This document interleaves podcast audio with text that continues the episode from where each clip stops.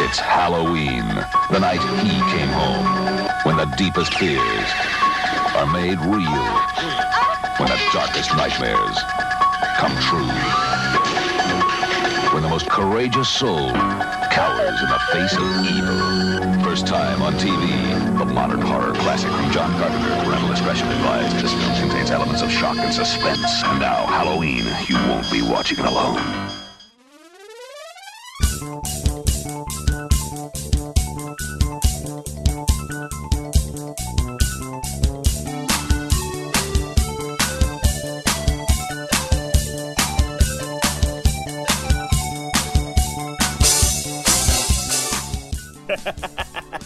a little. That's Now, the scary. problem with this place is they never give you enough napkins. I know it's ridiculous. Check, please.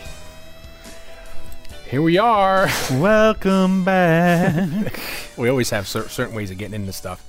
Um, Blake, hi. Hi, Dion. How are you? I'm fine. Thank Welcome- you for asking. Welcome to Saturday Night Movie Sleepovers, I'm Blake. happy to be here. I'm happy to be here too.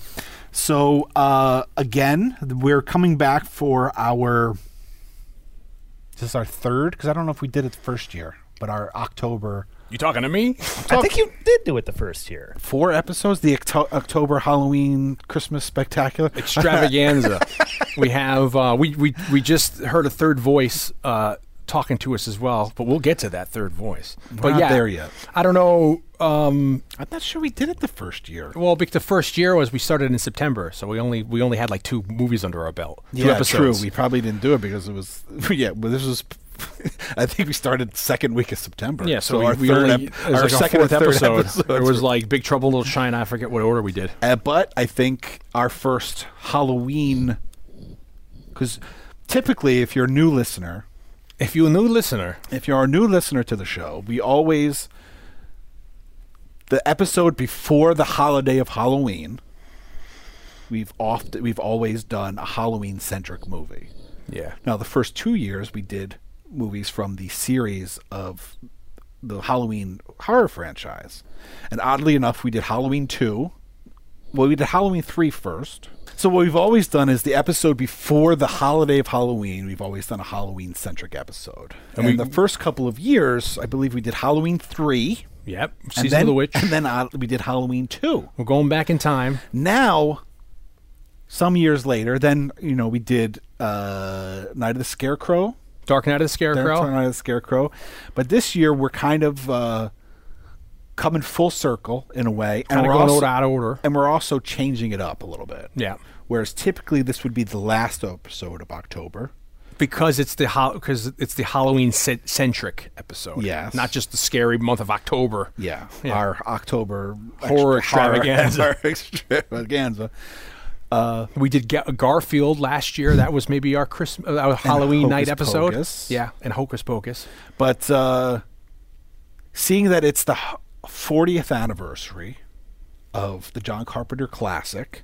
and seeing how that there is a new Halloween movie uh, on the horizon to hit theaters, yep. coming soon to a theater near you, we decided to bump this up to early October. Yeah, very unorthodox. Now we have a lot of our f- listeners often uh, request more John Carpenter. Now it's one of these days we're going to run out of John Carpenter, and so this is, I think, our first John Carpenter movie of the year, And also- maybe our only John Carpenter movie of this year. I hope some of these people don't realize we've done a lot of John Carpenter before, and they're just not going back and looking.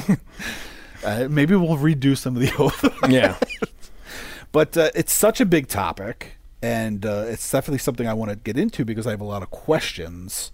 So uh, it's we brought, Blake's baby too. we brought in It's a big one for Blake. we've brought in an extra an extra voice yeah, to this one to help tackle this big subject matter. Yeah, an And authority. also, uh, you know, because now it's a it's going to be tradition that we have to bring him in every time we do anything Illinois related.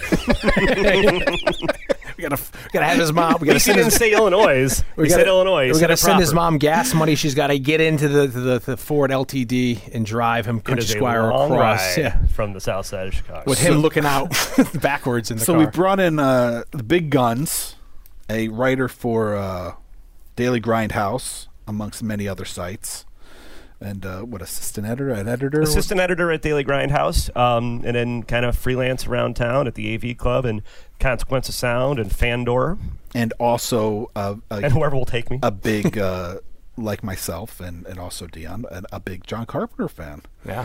So we want to welcome back graciously to the show our first, thir- our first guest on the show. Back when we did a, a guest over s- as like a kind of a side cast with Fright Night, Yep. which was just post Halloween season. It was Yeah. November, And, that was then the episode where my mom at the last minute wouldn't let Dion come over because I got in trouble, and then my mom's like, "You ain't sleeping over Blake's tonight." So Not after the last time. yeah, And then we had him here earlier uh, in midsummer, a Couple to months talk ago. about the Blues Brothers. yeah. So we're welcome back. His poor mom got all the way to Chicago. she turned around and drove him back. Uh, we're going to welcome back to the show, uh, Mighty Mike Vanderbilt. Thank you very much for having me, guys. Ladies Love- and gentlemen, again, still a big fan of the show, and um, it's it's surreal being here in the basement again. Yeah, this time you were in Blake's basement. We were in my mom's basement This last time, we're time. sleeping over my ha- Yeah. my parents' It's house. really nice. You got more of the piney wood paneling here, which I like. But you Uh, do like the bar that he has over here with the with the um, Cushion. pad- the cushion on the, the, you uh, know. the Naga hide kind Yeah, of it's- thing it's on the end. Oh, really yeah. nice. It's sharp. Yeah. it's good. Yeah, I, Yeah. I think I found some old Tom Collins mix down there. We Yeah. should have been drinking that. Jack that's for JD sure. with the with the different top. and I don't know how bottle. you got a bottle of Malort all the way from Chicago I down know. here. Oh, Yeah, that's it's his family, you know. so But uh, so this is, uh, I don't know, this is a tough one. Now you were. s- Now here's the question. Here's the. I got so many questions I know. It's a big one. and statements. yes, Uh, there, I, I do feel a certain kinship to this movie, but at the same time, I mean, I guess maybe it's over time. I remember not too long ago, maybe sometime earlier this year or last year, somebody tweeted to me at Score to Death. Uh, aside from Halloween, what's your favorite? What are your favorite? Like, what's your what are your favorite John Carpenter movies? And I pointed out, and and it is true. I was like, Halloween's like not even in my, not even t- top tier for me. really. Oh, Yeah. John Carpenter. Yeah, movies. like I'd throw for me Halloween would be somewhere in the middle. But there was a period of time when Dion and I met and we were in film school together. That's me. uh where I got full on. I went full on yeah. horror, Yeah. and also John Carpenter. Uh, I uh, like I was I became a John Carpenter fan before we got into school, but then it's It was like every- almost off-putting. It was scary. everything got ramped up. We had a two tape Anchor Bay release.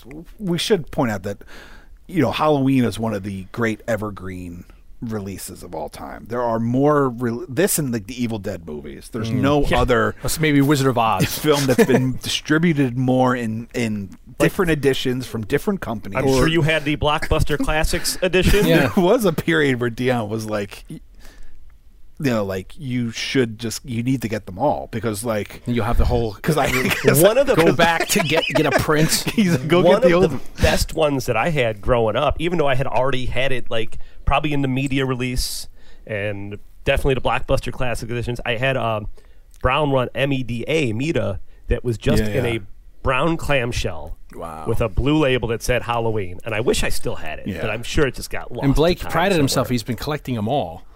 I've, you know. had, I've had them all since the Sophomore year of co- college, maybe. since the the two tape. Clam. It was it a It clamshell. was a plastic clamshell two tape orange tapes oh, I remember that one. from Anchor Bay. and then you could take the s- the slip cover out and switch it, maybe or something. Yeah, I don't- probably came out around. Or it It 98, looked like a 99. book. Yeah. you know, it looked like a leather. Yeah, bound. exactly. Around That's that when time. all the Anchor Bay stuff was coming out. In, in That's the, when I was in working the at heyday Borders. of uh, Anchor Yeah. Bay. It was probably might have been the first time it was released in home media in, in widescreen. yeah. Could have been on Whole different VHS movie. for sure because I can tell you because this was pre DVD the reason or at least popularity. I DVD. owned a Laserdisc player when I was a teenager was simply because I wanted the hundred dollar special edition two disc set of Halloween. Wow. And I was, you know, this was the kind of kid I was. Like my mom, I, I always wanted weird presents. Like I wanted stuff that, like, why would a kid want that? I wanted a laser display for Christmas, and I got one. And the reason was, I mean, aside from other things, I wanted to see God Halloween. bless you. Your parents loved you. They did. Yeah, he told he's told me stories about like how they had like the mo- the Universal monster movie figures like in the kitchen on like the windows. Oh yeah, oh yeah. It was a, it was it, it, no boundaries in the Vanderbilt household. That's great. Um, you know that sometimes I think my mother might regret it a little bit when she saw what what I turned into. And you've been putting up a lot of great. I've seen over the years that I've known you great pictures of you like in Halloween costumes, and I'm like, how long ago was that? And it's like amazing, like you know, like Landau or your your Orlando. You're all these weird. I'm like, holy shit! I was I was a weird kid. Yeah. I was a weird kid. But I wanted the Halloween special edition because I wanted to hear John Carpenter's audio commentary. This was I must have been 15. No, I had to have been 16 because I remember what happened was. Do you, do you guys remember Saturday matinee at the mall? Yeah, yeah. So they had a laserdisc section, but they didn't have the Halloween special edition. So I had to special You had to order, it order from that them. shit, yeah. And twice I drove out to Chicago Ridge Mall to go pick it up because I got the call that it was Wasn't there. in yet. It wa- no, it was the regular, Ah. uh, not the Criterion because it's a Criterion collection. Mm. It was the regular one. And I was like, no, this isn't the one I want. I want this one. And then same thing happened again. And uh, I finally got it, and I still have it. I still have it. When I Nice. met John Carpenter two years ago, that's really what I wanted him to sign, and it, I Your have it framed up. copy of from the mid '90s. Yeah, and, and you know John Carpenter, he didn't give a fuck. he didn't want to hear the story or nothing. You know, the, he's just blew smoke in your face. And uh, it's like, yeah, get out of here, kid.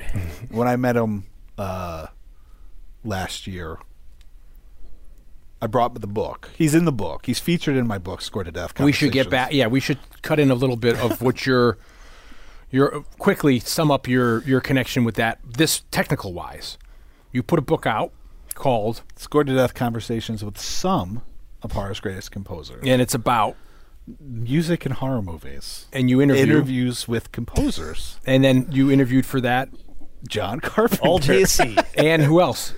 uh, Harry Manfredini, who did Friday the 13th, uh, Christopher Young, who did the first two Hellraisers, amongst many other great movies. Alan guys, from Go- Howarth. guys from Goblin, Howarth, who did Halloween scores f- four, five, and six by himself, but also worked with Carpenter on the Halloween scores for Halloween 2 Yep. and Halloween 3. You wrote, recently wrote liner notes for uh, the the vinyl special editions from Death Waltz. yeah uh, w- for Halloween, Halloween four, and five, which, which they got they- your freaking name I was about wrong. to say, wait, that wasn't you. That was a different guy. Yeah. That was Blake. That was Jay. Blake J. Blake J. not Jay The Blake. funniest thing was Is how I like is like Jay Blake. He's got so many guts. the funniest thing is how I discovered that was they had posted a picture on Instagram kind of teasing it. The release was a couple months ago. So somewhere in July they uh posted something teasing the release and there was like pictures of the covers but not the full covers.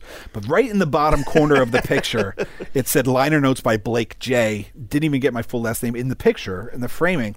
And only reason why I even heard about it was somebody commented tagging me, hey, isn't at scored to death's name Jay Blake Vachera, not Blake J Vachera? And because they tagged me in it, I saw the thing and then I looked at it and was like, what the f? f? motherfucker. That's o, that's o netters. yeah.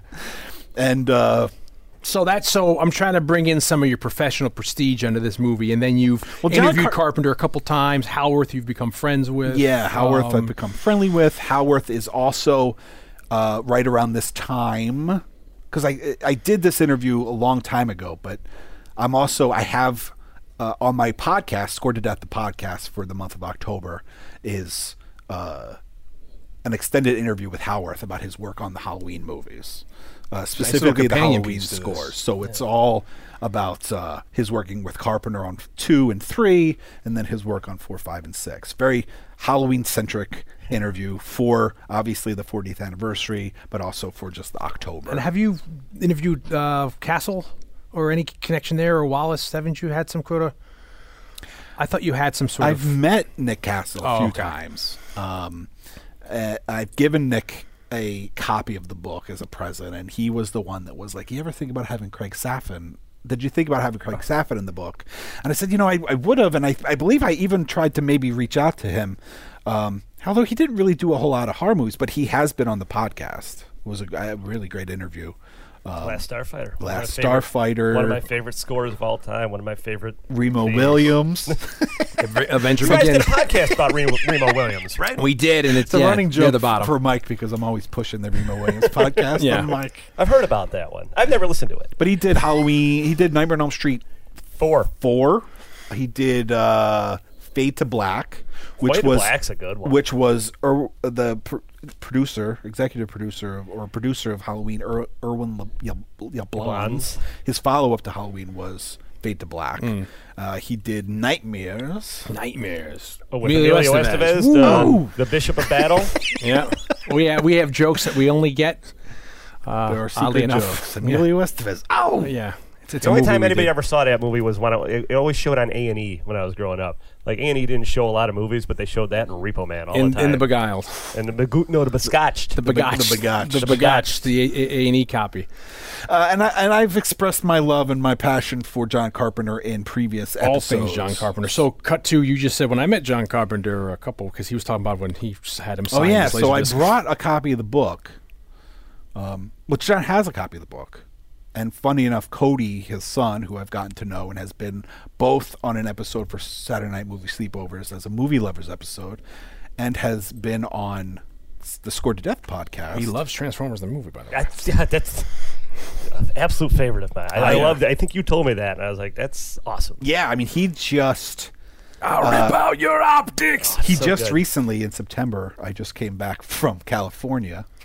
yeah, I went back to California a couple weeks ago in September for my birthday, and I got to see uh, Vince DiCola, Hmm. who did the soundtracks for Rocky Four and Transformers. I love his score for Transformers. I went to go see him live, and Cody was in the band, so that was very exciting. Oh wow. Oh, that's a big deal for him. Yeah, that's awesome. You gotta let us know, uh, you know, if they play if they played some songs, uh, Transformer songs. But anyway, And of course, Cody also just recently did the new Halloween score with his dad for the new upcoming movie. yes, yeah, that's set And, to come out. We uh, just talked about, yeah. and no promises, but uh, might be coming o- back on the score to death very soon this, Nice. this month to talk about doing that uh, that experience.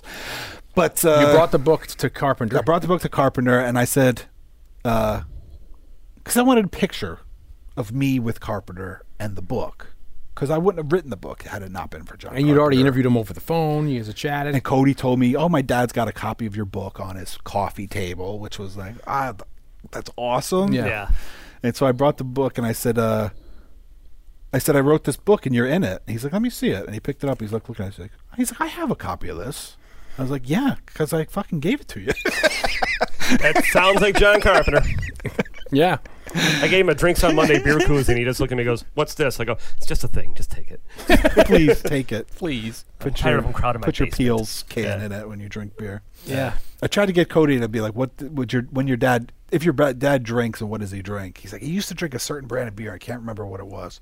I would have loved known that. Molson. Yeah, it was probably That's, something. well, that's what I he, was like- that's what how I- he got the Halloween two I was script, like, I'm right? guessing Did he it's say it was domestic. fueled by a lot of Budweiser? Yeah. I was like, I'm guessing it was domestic. He's Something like, yeah, regional, definitely probably. domestic. Yeah. Uh, but uh, so John Carpenter, my favorite filmmaker, huge part of my life. I mean, I pro- you know we've now he's probably the most represented filmmaker on Saturday Night Movie Sleepovers. I've often uh, dubbed him the patron saint of Yeah, sleepovers. Blake pushes him every other every other month. We're doing another Carpenter. because so much of this like i don't feel like this show would exist not in this form anyway this format the, d- discussing these kinds of movies had it not been for my love for john carpenter and s- sleepover experiences the movies that i enjoyed uh, obviously that dion enjoyed also kind of growing up but a lot of fond memories to me like john carpenter movies are the quintessential sleepover movies because you i was just talking you know, in July, I, I interviewed the composer, French composer Rob, who did the scored the remake of Maniac. He scored uh, this the French movie that became that was a kind of flash of the pan real quick in terms of like internet people talking about it, Revenge. Uh, he's worked with Alexandre Aja on a bunch of stuff, and I was talking to him about John Carpenter, and he was like, "Halloween's not my favorite, but Halloween's his best." and Halloween's kind of perfect. And um, and we were talking about how like you discover John Carpenter when you're like 12, 13. And I was and how like Halloween was such a big impact. I was like, you know, probably too early to see it when you're that age, but also at the same time like the perfect age to see it Absolutely. you know, he's kind of the most competitive. And I said, well, ho- Carpenter's kind of like the best, at least for I, I can only speak from a male point of view because I'm a male. Mm-hmm. But as a I can young see that. as a young as a young male, like Carpenter movies are like the perfect tw- tween, early teenage movies because they're cool. Like n- Escape from New York is cool. Big Trouble Cool in is Little such an intangible thing, but like that's exactly what Escape from New York is. yeah, Yeah. Big Trouble in Little China, probably like the coolest movie ever made. Uh, we loved it. Well, I, that was one of those movies when I was a kid, Big Trouble in Little China. Like me and the neighborhood kids, we all just were like, "Why are there no toys from from this?" and we would use our GI Joes as Playing as different as guys. different guys, you Yeah. know, because that was the closest thing. This is Those Jack were Burton. ninjas and stuff. yeah. And Which- so that's one of the reasons why John Carpenter is so important to me. He's a big influence, like I said, he wouldn't the book wouldn't have existed. So now the questions. I like The this. question portion of the show. That I will It's like the McLaughlin group. No. now Dion and I Oh, Wrong. Pat Buchanan. Dion and I often try to put things into context, and there certainly can do this with this movie. I think part of a big part of the importance of this movie for cinema is the fact that it came out in 1978, and it's the popularity of this movie is what not it's not the first slasher movie, but it was the success of this movie that then spawned the slasher craze in the 80s. So, taking aside, putting aside the fact its importance in the grand scheme of cinema and- legacy. and, ho- its legacy Opening the doors. as a movie specifically is it one actually scary part 2 b I'm writing these down. is it overrated I don't think you can overrate Halloween. I think there's so much. Where can I start? Like Halloween was one of those movies that was just always around. It was ubiquitous when I was a kid. I don't think I actually sat down and watched it till I was maybe, God, nine, ten. Like, I, again, no boundaries in the Vanderbilt household because there was this, and this is a story I always like to tell because Halloween would be on TV, and I always thought that the first movie was actually about the boogeyman, not Michael Myers. And the second one was about Michael Myers. Like I had this weird thing conflated in my head, you know. And then I remember making it a point one Friday afternoon after school, we're going to rent Halloween one, two, and three because I think those were the only ones that were on home video yet because four came out in '88. Although I do remember when my parents rented four. Uh, yes, uh, and I, I just I loved it. And there's something, and they talk about this a little bit on the. Uh, my buddy Mike Rothman, Michael Rothman from Consequence of Sound, he has a podcast called Halloweenies, which is an all Halloween podcast, and they do About three- the film? just about all the movies, Franchises? like anything, Wow. Not the anything- holiday or the- no, not the holiday. I'm sure they'll do an episode about Yeah. that. And he said something that I completely agree with about how there's a certain warmth to the movie that you kind of want to live in the neighborhood. And I think that's something that, as I've gotten older, I genuinely appreciate. And it's like comfort food. And i- as far as is it scary? I was I'm a grown man. I was watching it one night before we were doing a 48 hour film project where you shoot a movie, right? r- Produce a movie in 48 hours, edit it. And I was at home in my old apartment, and I was watching it and there was a scene that just still got under my skin at like 37 years old where i kind of like made it a point to make sure that my door was locked Yeah. and i think it's just uh, i mean carpenter's a craftsman Yeah. and i love that he took like th- that this isn't something that was close to his heart you know that this wasn't something that he it's a script that he always wanted to write. It was a paid gig. It's called The Babysitter Murders, and he wrote it, and he just turned it into this thing. And is it overrated? No. Is it still scary? Yes. I guess that was a long way to get to that answer. Yeah. Well, I just think it's it's by far his most talked about movie. It's my favorite of his. Well, I think it's probably honestly. because of how, you know, how detrimental and how And maybe time, you know, yeah, maybe you can't you influential. can't separate it from You know. the, from it being its legacy. Yeah, I mean, I me growing up, I was always a Jason Voorhees fan, so I wasn't uh, a franchise Halloween fan. I knew this well. Uh, it wasn't one of my favorites. Uh, when it was on, I'd watch it, and and I love how it's shot, how Cundy shoots. It's very for me the old school way, which I love, where you play a lot of stuff in long shots or three shot, not you don't jump in for close ups, and I absolutely love that because it's indicative like the old studio era or especially the '70s and how they did the t- color temperature and they made it look kind of like Chinatown from '74. I love all that. I love the aesthetic of it. I think yeah, that it's just a the steady great, cam, you it's know, a the great pacing, looking you know. movie. I mean, if it's uh, if it's overrated, I don't know. I mean, I'm sure uh, you know you, you can't be, uh, you know, you can't take yourself out of it, remove yourself, and be objective It's hard about to that. do. It's you like know, talk about Star Wars. I mean, you know? it, it is it is a long build up to the end. You know, there's a lot of suspense adding. I don't know if you can get away with that. Some of the you know some of the But I think what really Today- sells it, not only like you talk about suspense, is that the characters. Yeah. I like those three girls. I want to hang out with those three. Yeah, and girls. it, you know, and, and that is a is a item that uh, gets completely like bastardized in the '80s, where you have that template of the people having sex, whatever. Were these people a little more truer? And, Like I, watching it, the scene where you see the, the the little boy at school and the kids are taunting him. It's like even though that movie, this movie is from '78. It's like you're our age. It's like that was our that was our era of growing up in school. You wore Absolutely. those jackets. You had those kind of, you know, so even though it's 78 and we grew up in the early 80s, to me, that's just the same era, you know. So it's like I, you completely identify with all that kind of stuff and how Yeah. everything looked and the feel and then the people and you know they're not necessarily bad. I mean, they're no, just you know, like uh, I mean, in, in, in a less, no, under a less skillful eye, like uh, PJ Soul's character would be kind of uh, written as a stereotypical bitch character, which you saw in a little some of the late era Fighter the Thirteenth movies, where you kind of wanted to see that character get their comeuppance. Yeah. like there's no character in Halloween that you want to see die.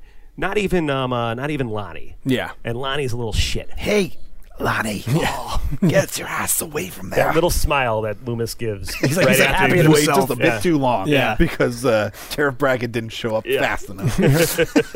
He had a moment where he was actually having a good time. the only the only time you ever seen Loomis have a good have, a, have a also- laugh. I should also point out just another. th- I don't know if this, this I wouldn't necessarily consider this a credential, but uh, there's a British documentary called "For the Love of the Boogeyman," forty years of Halloween or something to that extent.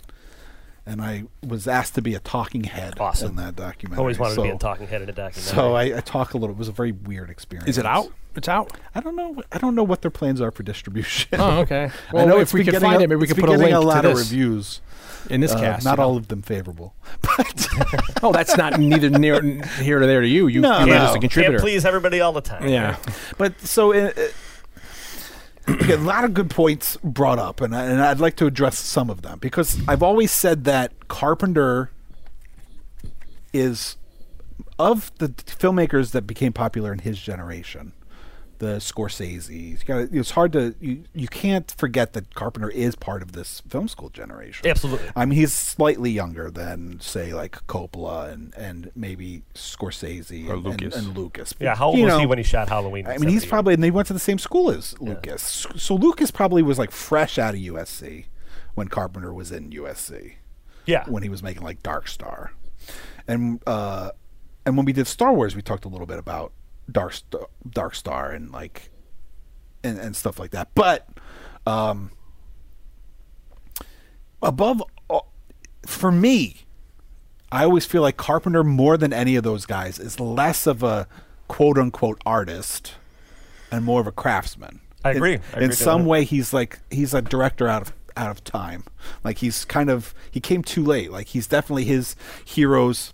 I mean, like yes, Hitchcock, but obviously Howard, Howard, Hawks and- yeah. Hawks, Ford, Well, he's a Western guy. He grew up on the Western, which is amazing. That and I era. think Halloween he has the benefit of Halloween not being his first feature. Yeah. So many of these guy horror movie directors of hi- of his generation, Romero, a couple years you know earlier, uh, Hooper, Cronenberg, all of their kind of cut their teeth on horror. yeah. But s- so even though their movies, there's like Texas Chainsaw Massacre, masterpiece. Yeah.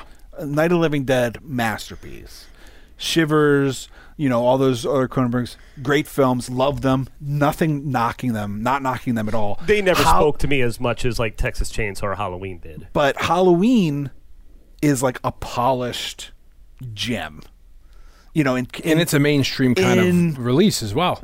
in that like as great as those movies are iconic important movies that i love they're a little rougher on the edges Well, that's one of the things. Like uh, Texas Chainsaw Massacre, uh, we had it on at the Rock Island Public House, and I was standing there watching it, and like the whole bar was just sitting there watching this movie, and it's like, yes, that unpolishedness adds to Texas Chainsaw. so Massacre. important to that you, movie, but- you get a feeling you're watching something transgressive that you're.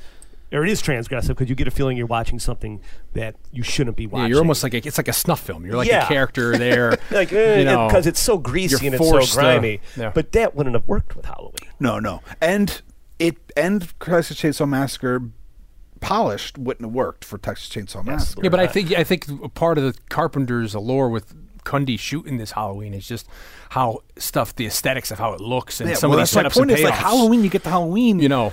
like I said, I think he- it's benefited by the fact that it's not his first movie.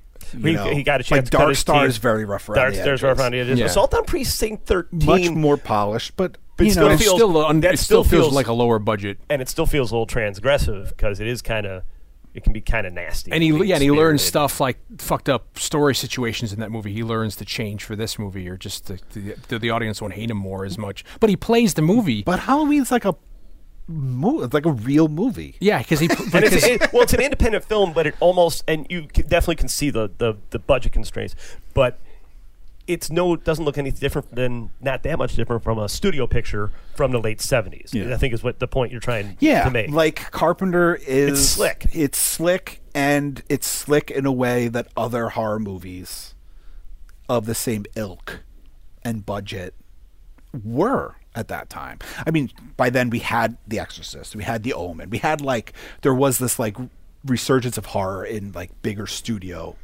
things, Uh, but for the kind of movie it was, I think one of the reasons why it stands out is because it looks and feels so good. Well, he, uh, you know, uh, for him to play a lot of stuff in wide shots, like stuff that I don't, I don't know at the time if you can find something comparable, a studio movie that was, you know, a lot of it was at the time was about cutting close-ups, you know, that kind of thing, where he plays stuff in these wide. Well, it's more of a classic yeah, style. in the in the sense so Do that you think that's uh, Carpenter and his eye and like his style, Or it could be or do you think a Cundy. little bit, of, or Cundy, or do you think that was kind of a budgetary thing? Whereas, like you're like, well, we only have so much film, could so be we have to. but I it works think- because of you know s- s- frame setups and staging. I of think scenes. it's a couple of things. I think it's the innovation of the Panaglide, which is like the Panavision version of the Steadicam, which was a new device at the time. We was talk brand new, right? We talk a lot about it. We talk about the Steadicam in Rocky, which is two years before this movie. Uh, Carpenter's first use of it was in Someone's Watching Me, the television movie. Yeah. But he says that was a good place to try it out because that was like the test. That was like not the test, but like the rehearsal. and it was hard to. I mean, it's one of these things where I mean, I'm sure any Halloween fan worth their salt knows that it was a big rig that Yeah. somebody Yeah, had to it's wear, heavy. and they could only wear it for so long Yeah. before you're just like, I got to put this thing down. Yeah, I know. I've used s- more recent, small, you know, cons- you know, smaller versions with cameras that are a lot, smaller rigs. yeah, for video. And even then, it's cumbersome. Well, you got to know how with a Steadicam, you got to. There's a certain way you have to, uh, you know, put the weight on, and it's- Yeah. you're using parts of your back muscles that you're not usually get used. You kind of have to sit into it because you have to offset yeah, the, the, the, the, weight. you have to equipment. find like a center of balance. yeah, and then it's very awkward when you get yourself to be able to then start moving. But I think because of that, you can't be like changing up lenses. You kind of have to use a prime lens. It has to you really have to use kind of a wider angle lens so that it doesn't seem Almost as- everything's in focus So then. that it's as smooth as possible and your focus is better because you're also using a s- s- very slow film stock. So you need a lot of light to And- be able to film, and but so much of it is kind of outside. but it's so- indicative of movement too. You can't be uh, rack and focus because you're going to be doing That's what shots. I mean. So That's you like need to everything- have it to 25 or 10 to s- keep s- stay in focus so that you know and everything. Of course, like everybody points to the sh- the opening of the movie as being like the POV, but he had to. U- there was dollies. He was using dolly tracks, but I would imagine a lot of it was. There's a Because lot of PJ like Souls trips over to Dolly. Uh, Uh, Yeah, yeah. track Uh, when she's uh, hanging out with Bob. yeah, in in the Wallace house. Yeah. But uh, a I lot of always the, wrote it off. She tripped. O- she just tripped over to the rug or yeah, something. you know? exactly. But I would imagine that a lot they must have utilized it a lot in the outside stuff. The girls walking down the street. The other thing that really helps this movie look so great is movement. I think that's something that a lot of young filmmakers and it's something that we kind of discovered in film school and we couldn't always do it Just because of the nature of the equipment you're using. But like smooth movement adds so much like production value Yeah. to it. Um, we always uh, I used to do- uh, this is the first year I'm not going to do it in a while, but we do the 48 hour film project where you shoot you know a movie, do it all in two hours, and I went online to figure out how to build a dolly track, and we used it in this one movie that was uh, it was a parody of Lifetime Channel kind of things, and uh, just this low rent dolly with a DSLR like talk about production value. Yeah. Like it looks better. You're like, well, how can it? Isn't it the same if you're just walking with it handheld? No, it's not. No, it's not. And you know it when you when you see it. If you keep an eye out for that sort of thing. Uh, Blake and I in film school, I had vetted something called the ghetto dolly, and the ghetto dolly actually just was taking my old radio flyer and putting Blake on his back, you know, and then I would pull him.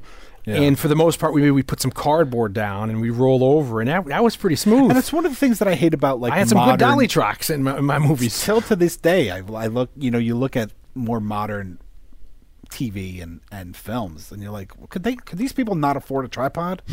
Yeah, Like I know it's, it's sup- now that's I know it's fancy, supposed yeah. to make it like you know Yeah. energetic Keep or it nothing. action, but Yeah. Yeah. it's just it's just like it looks so ugly. So I think It sets a precedent. the when you do it this innovation of the style. Panaglide add it, it forces their hand in a certain aesthetic. Yeah. with wide shots and stuff like that. Well, that's another thing is his shot composition. You have a lot of things play foreground, middle ground, background, and then there's a lot of setups and payoffs because of that. You're playing everything wide like that. It's it's you know if they're outside, natural daylight, just the the how they just the the, the business within the scene of crossing and the blocking. now, you one know. of, the- one of the I remember reasons Deborah Hill on the, com- the the commentary track on the old Criterion Laserdisc, which I'm sure is still on a one of the numerous DVD or Blu-ray releases Sure, of yeah, Halloween. yeah. Like it always cracks me up that like I spent hundred dollars on that Laserdisc. I can get the same thing at Target for five bucks with more stuff. Yeah. on it. Where Deborah Hill talked about the dappled sunlight that was coming through the when they were filming the streets when uh, the girls were walking home from school and how like it was just kind of a happy accident, but like it adds to that aesthetic to that look yeah. and why it looks so great. Although I'd be hard pressed on in uh, Illinois to find that many trees with leaves on them. Yeah, in- in October. on that's, you know, October that- on yeah. October thirty first. It's kind of a beautiful, sl- beautiful sleight of hand. This aspect of they shot it in mostly most of the neighborhood stuff they shot is in South, South Pasadena, except for the end of the movie is shot in West Hollywood. Yeah.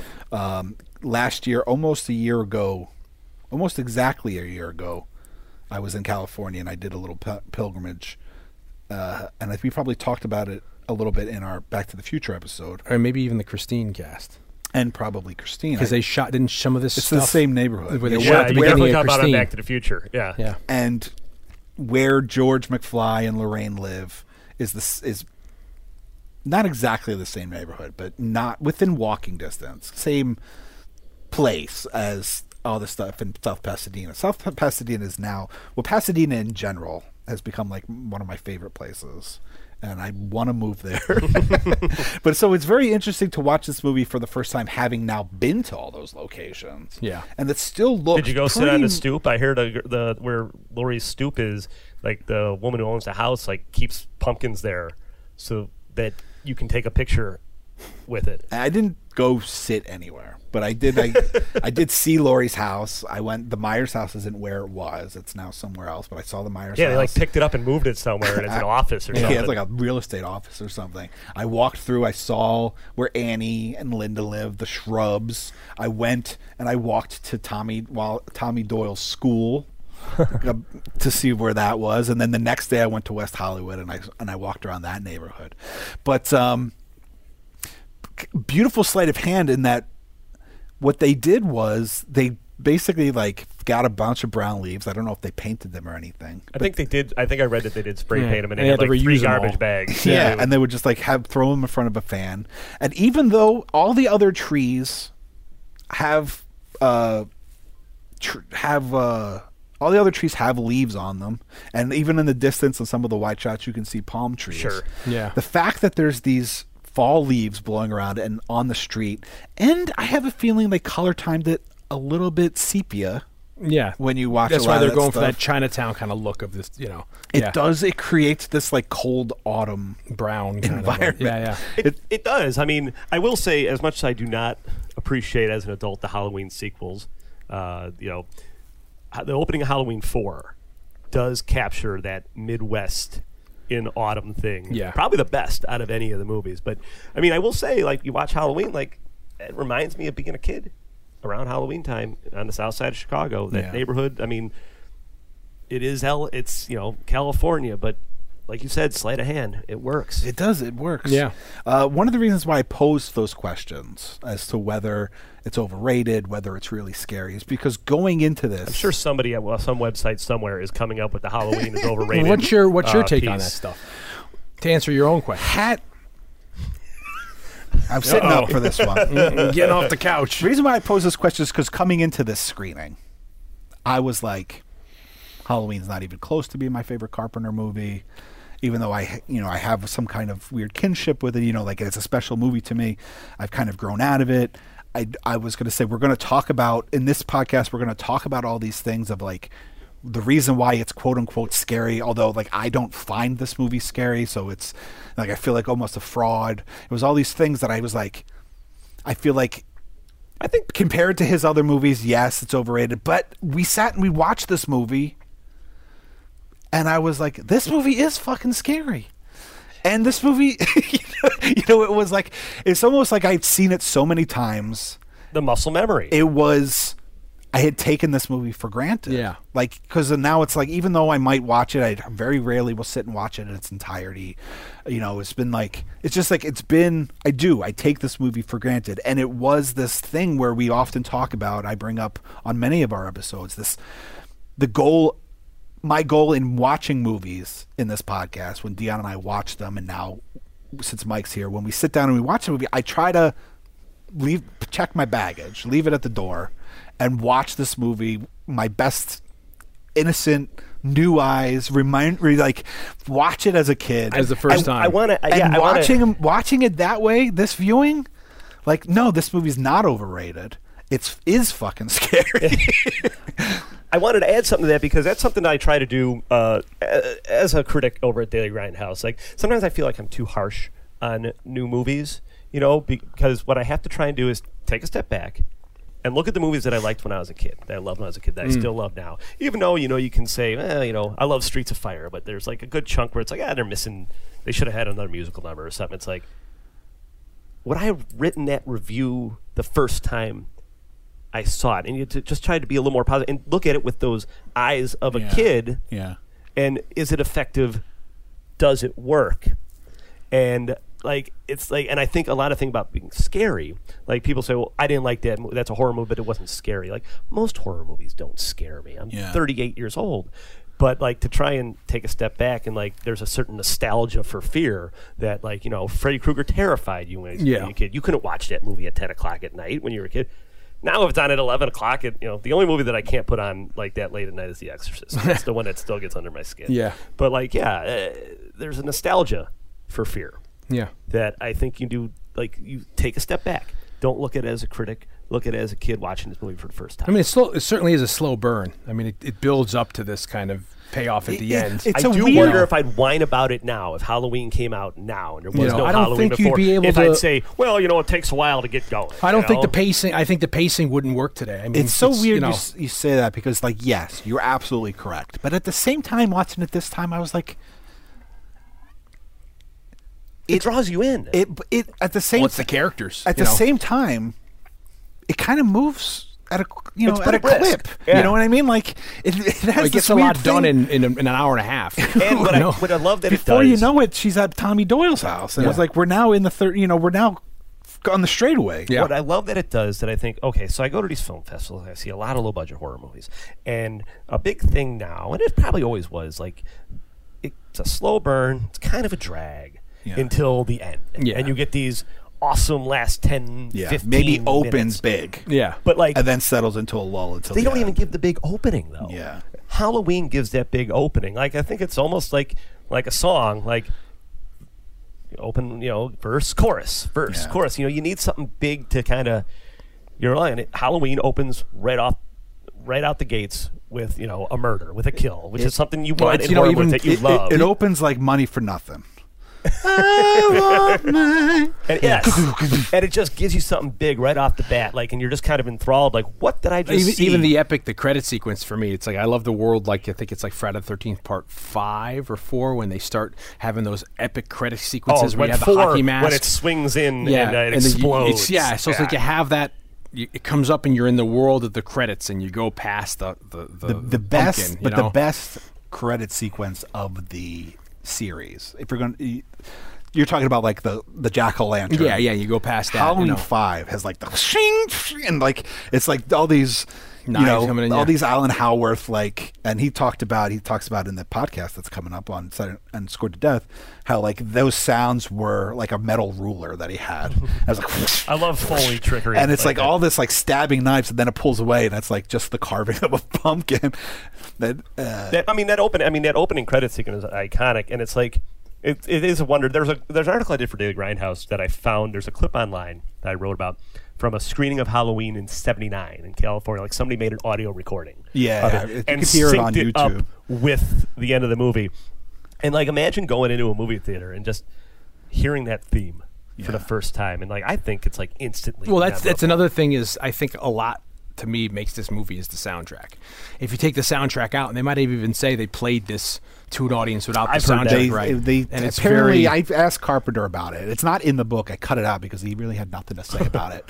It- Did they ever show us? No. no, it That's- was just, that's a it was Carpenter just answer. you know it was tough. because I think the soundtrack for a lot of parts keeps you going. It adds that suspense, that sustained note, where it's just sustained and sustained. you know, I think that's something else that maybe I it's mean this tension. when I've edited like the short films that I've worked on, like something I've always thought about, especially when dealing with short, where you only have so much time to grab the audience. Like Yeah. you want to keep all of their senses engaged, Yeah. not just visually, Yeah. but I think you know orally too. So either be it sound effects or score helps that and you know makes or break a movie we've read it a million times about how many movies like the score kind of making and halloween like I don't know about her percentage, but like it would not. It's, I mean, it's not the same movie without the score. I, I think it was it Sto- was a the pr- story goes is he plays it for, I think he says a f- it's a, a Fox studio exec. When I asked him, he's like, "Was it Fox?" I was like, "I don't know. That's what you said, man."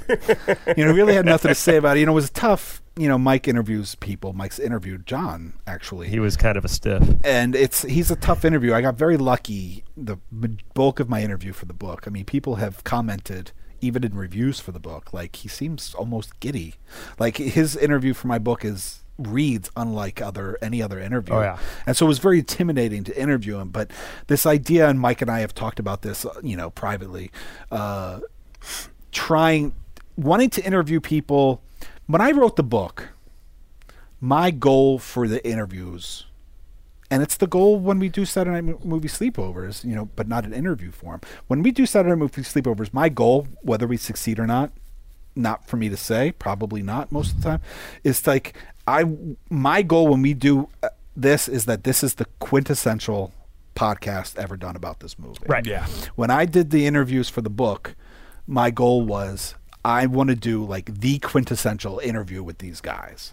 The most like the biggest, most important interview. Part of that is like a good concert. It needs to be a good blend of the greatest hits with the new material. Yeah.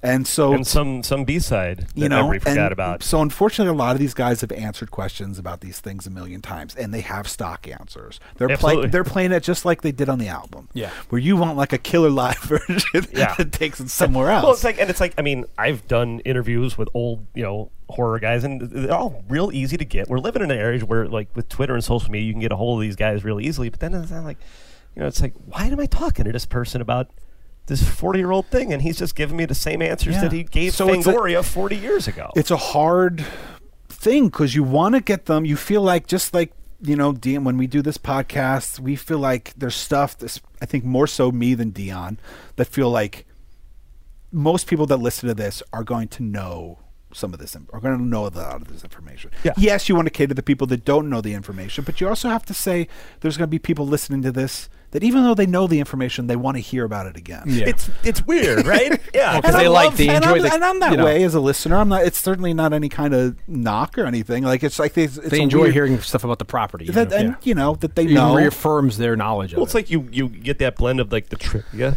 but I also like like when you like hosts of a show, like I like your show, like Yeah. I want to hear your stories about. yeah. so seeing when I it. interview John Carpenter, you want to hear that. You want to hear this the, the about the time that he played this for a studio exec, and the studio exec says. It's not scary. It's too long. It works too slow. It doesn't work. It's not scary. Then he goes back, doesn't change the thing other than put music on it. And now the studio exec is like, oh man, like this is so scary, blah, blah, blah. But you don't want him to, you want to get something past that story. So I made the mistake. He was also one of the earlier interviews. And the problem with John Carpenter is when you interview him, he's a not a talker. Yeah. He's a yes no kind of guy, Yeah, which is absolutely. murder for an interviewer. Yeah. So I tr- you try to phrase the question of like, so when you did, you tell him the story, Yeah. hoping that hoping that he'll, he'll mo- he'll, he'll, he'll uh, what do I say? Uh, expound upon it. expound upon that story, and he's like, yeah, that's it. Yeah, that's that's totally. Or John like, Carpenter. what did you? What did that experience teach you anything? It Told me not to show it to anybody without the music. yeah. You that's know, like- there's no. so he's extra not even story. answering the question. So- the answer with the question in it. Yeah. So that's that question doesn't wind up in the book, but that's the story in in a nutshell. I think you got to take a couple things. One, w- the era it comes out in, it comes out at a time where the cinema is ripe for this. I think it's maybe one of the first. Uh, s- you take away Bernard Herrmann in the Hitchcock years with Psycho. I mean, this is such a clutch soundtrack at the time when this comes out, and I think this is a movie that. For me personally, 50% of this movie is the sustained soundtrack. If you took the soundtrack out and you screened it without sound sound music around except around the action sequences or the suspense maybe it wouldn't carry you as much There's you might not get bored Many movies where a single musical sting. I'm hearing it in my head right now, Yeah. and I know it. And if somebody played it on a keyboard, I'd know exactly what it was from. And it's a single note, and you know what? Sti- I know both of you are Yeah. thinking about it right now. we're, we're listening to him right like now. there's no In our head. other m- movie that I can think. of. I mean, maybe if I really went back, there's a handful of like. I mean, Star Wars is one where I know where all the musical cues hit. Like I just know it. I, I can give you the next line of dialogue. You know, I could probably do it with Halloween too. And Yeah. the, the score, let's say, propels it. yeah maybe? yeah Uh, would I that mean, it be keep, a- well, I think it it act it passively or actively engages the audience. It keeps them on their toes. Uh, you know, those sustained notes.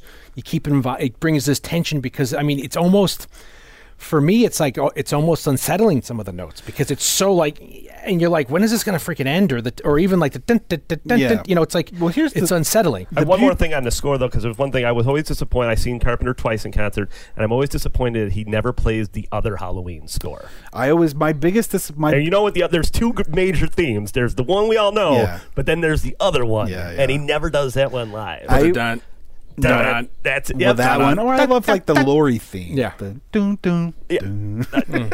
Absolutely. And I've said that to Cody. I've said, you know, as much as I love I mean, I've seen I going I told him I was going for the record. I mean, I saw Carpenter live five times. I crossed the pond to You went see to- yeah, yeah, Carpenter you went to in England. London f- I'm on kind of Halloween I'm night. kind of thinking about heading out to ha- uh, L.A. Halloween. and uh, I said, but the one thing I, d- you know, I wish you did more of. They do it. They did it on their track for Christine, which they closed the show. Is that like you rearrange them, make them more medleys? Fo- their version of Fog kind of does that. Yeah. But it was like I wish there was more to it. Like you weren't just doing it as. a- Uh, but that's the side Yeah, point. yeah. Carpenter, the score for Halloween recorded Carpenter is a, c- a composer who's improvisational because he's not a classically trained guy. His dad was a music teacher. He played violin as a kid, which he hated because violin's very hard, and he does not know. dorky. By the time he was had done Halloween and Assault on Precinct 13, had forgotten how to read music and stuff like that. So he's very. Uh, Think about like editing, filmmaking. I think a lot of stuff, but definitely when it comes to post production, to me as a professional editor, it's all about feel. It's like I- whether this 100%. frame, whether you cut it on this frame or that frame, it can be that much of a difference of like what feels right. Yeah. I've talked to editor like I do. My editing's always been it's never been professional. It's on these short films, but like I know some people keep detailed logs of where everything goes. Like me, I was always just cut and, and it's like it's easier to do with digital Yeah. than with film. Cut and paste it, you know, or like just cut the part out. Well, where's the what what time code is it? I don't know. Just the right one. The Yeah, one yeah, yeah. I remember I in one of our short films, uh, there was a cut that I did on the fly, and it like was a door swing. And it's like, and I nailed it. Yeah. And uh, the girl I was hanging out, was like, "You're really proud of that one." aren't you?" Like, yeah, like yeah, I am. Giddy up. I like watch it again. I watch it again. But it was just like the way it moved, and it wasn't like, "Well, this is where it has to happen." No, I just eh, I think this is where it goes. It just works, yeah. Now, having done the p- book and the podcast, I probably have interviewed almost 30 com- film music composers at this point. And they usually fall into two kind of camps. You get the guys that tend to be more classically trained, maybe gone to school for it, blah, blah, blah. And these are the guys where it's almost like a genius thing. It's like they hear music in their head and it becomes almost like a dictation process. They watch the movie and while they're watching it, the score is generating itself within its within their own brain.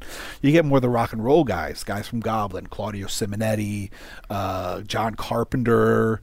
These guys sit down, they watch the movie and they start trying things out. Imp- they improv things. They might have ideas of where they want to go with it, certain things, Yeah. but it becomes more of like trying things out, see what It they like. works, it. yeah. Carpenter did the score for Halloween in three days. Yeah. He sits down. He got Da- Dan Wyman, who was a music professor for electronic music. I've seen different things that he was in USC or like San Jose University. So I don't know what exactly is true, but Dan Wyman is the guy that works with Carpenter on Assault on Precinct 13, Halloween, The Fog. I think that's it. Um, mostly like an engineer, because back then it wasn't like you just push a button and you get a certain sound. like Yeah. synths are here. You need Yeah. to like tune them up. You need to. those big walls that you see, like uh, Car- Rick Wakeman in front of us. Carpenter is not a, a technical guy. Even with uh, Howarth, who starts working with in Alan Howarth, who starts working with in Escape from New York, Alan said Carpenter was just like you know it was like I was there to get him the sound that he wanted in the beginning, and you know his only Car- Carpenter's only rule was just like just make sure you're rolling, like make sure you're recording, Yeah, yeah. like that's your job. uh, the Halloween like score has a very distinct sound to it that I don't think any other film has really Not even utilized, and not even like the people who are kind of I, I Like the don't- keyboard synth kind of like yeah, that like electric. It, it, there's something heavy about it. There's Yeah. something weird. Like you said, there's something unnerving about it. Halloween 2, for as much as I don't give it a pass anymore as adult, I do love what they did with the the score. Well, that And was Howarth, That yeah. thing is gangbusters because they built upon the original, which is obviously the classic, and did make it heavier. I think they make it a little faster. I mean, in I that don't one. know if John would say this, but according to Alan, and you can listen to more about this in the recent episode of Scored to Death or upcoming episode. Basically, John was off prepping the thing by this time, by the time Halloween 2 was in post. So he says. which he to- didn't direct either, right? No, he, he, he, he didn't direct Halloween. Oh, Yeah, 2. yeah. he produced it and wrote it with Deborah Hill. Yeah. although he did come in and recut the movie and shoot a couple of nights of extra footage. 'cause- And shot stuff that ke- was inserted into this for the TV into the version. TV version. and he yeah. did Yeah. some. Yeah, and you can listen. We have an episode on Halloween too. Yeah. feel free to go back and hear more about that. But according to Alan, what he did was he was just like while making, I guess, Escape from New York. He says to Alan, like, "You want to do Halloween too?"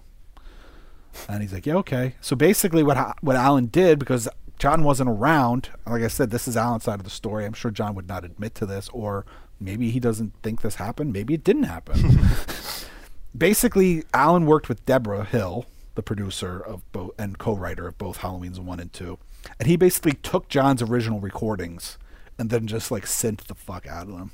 And that's where you get he- Halloween he, two Alan of. Howarth the crap out of them Yeah, yeah, yeah. and that's how you get like John's co-written credit is that he was working with John's previous recordings, but really Alan kind of scored Halloween too, and had to do things create connective tissues. The thing I always find interesting about the score is you say music for Halloween, you get the do-do-do-do-do, Yeah. the five four thing. That's what everybody thinks of the, the music for Halloween. But as you kind of pointed out, and you pointed out with the show, I, with the, his live show, it's like that's not just that's not all. Yeah. Like There's I, more to it than that. I love the other themes. Yeah. I probably love some of the other themes more than I love that main theme. Yeah. Dun dun.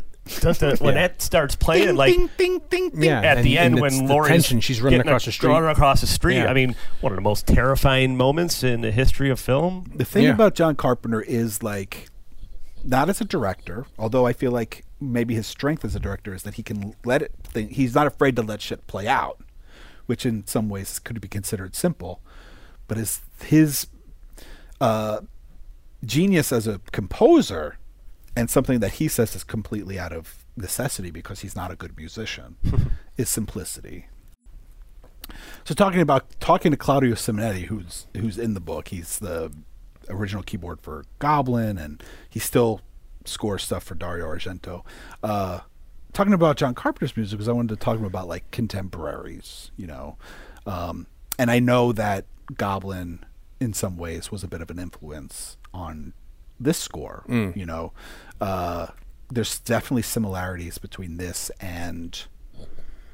Profundo Rosso, Deep Red score, um, and Tubular Bells. But Yeah. Mike Oldfield is in a five four. This is in a five four.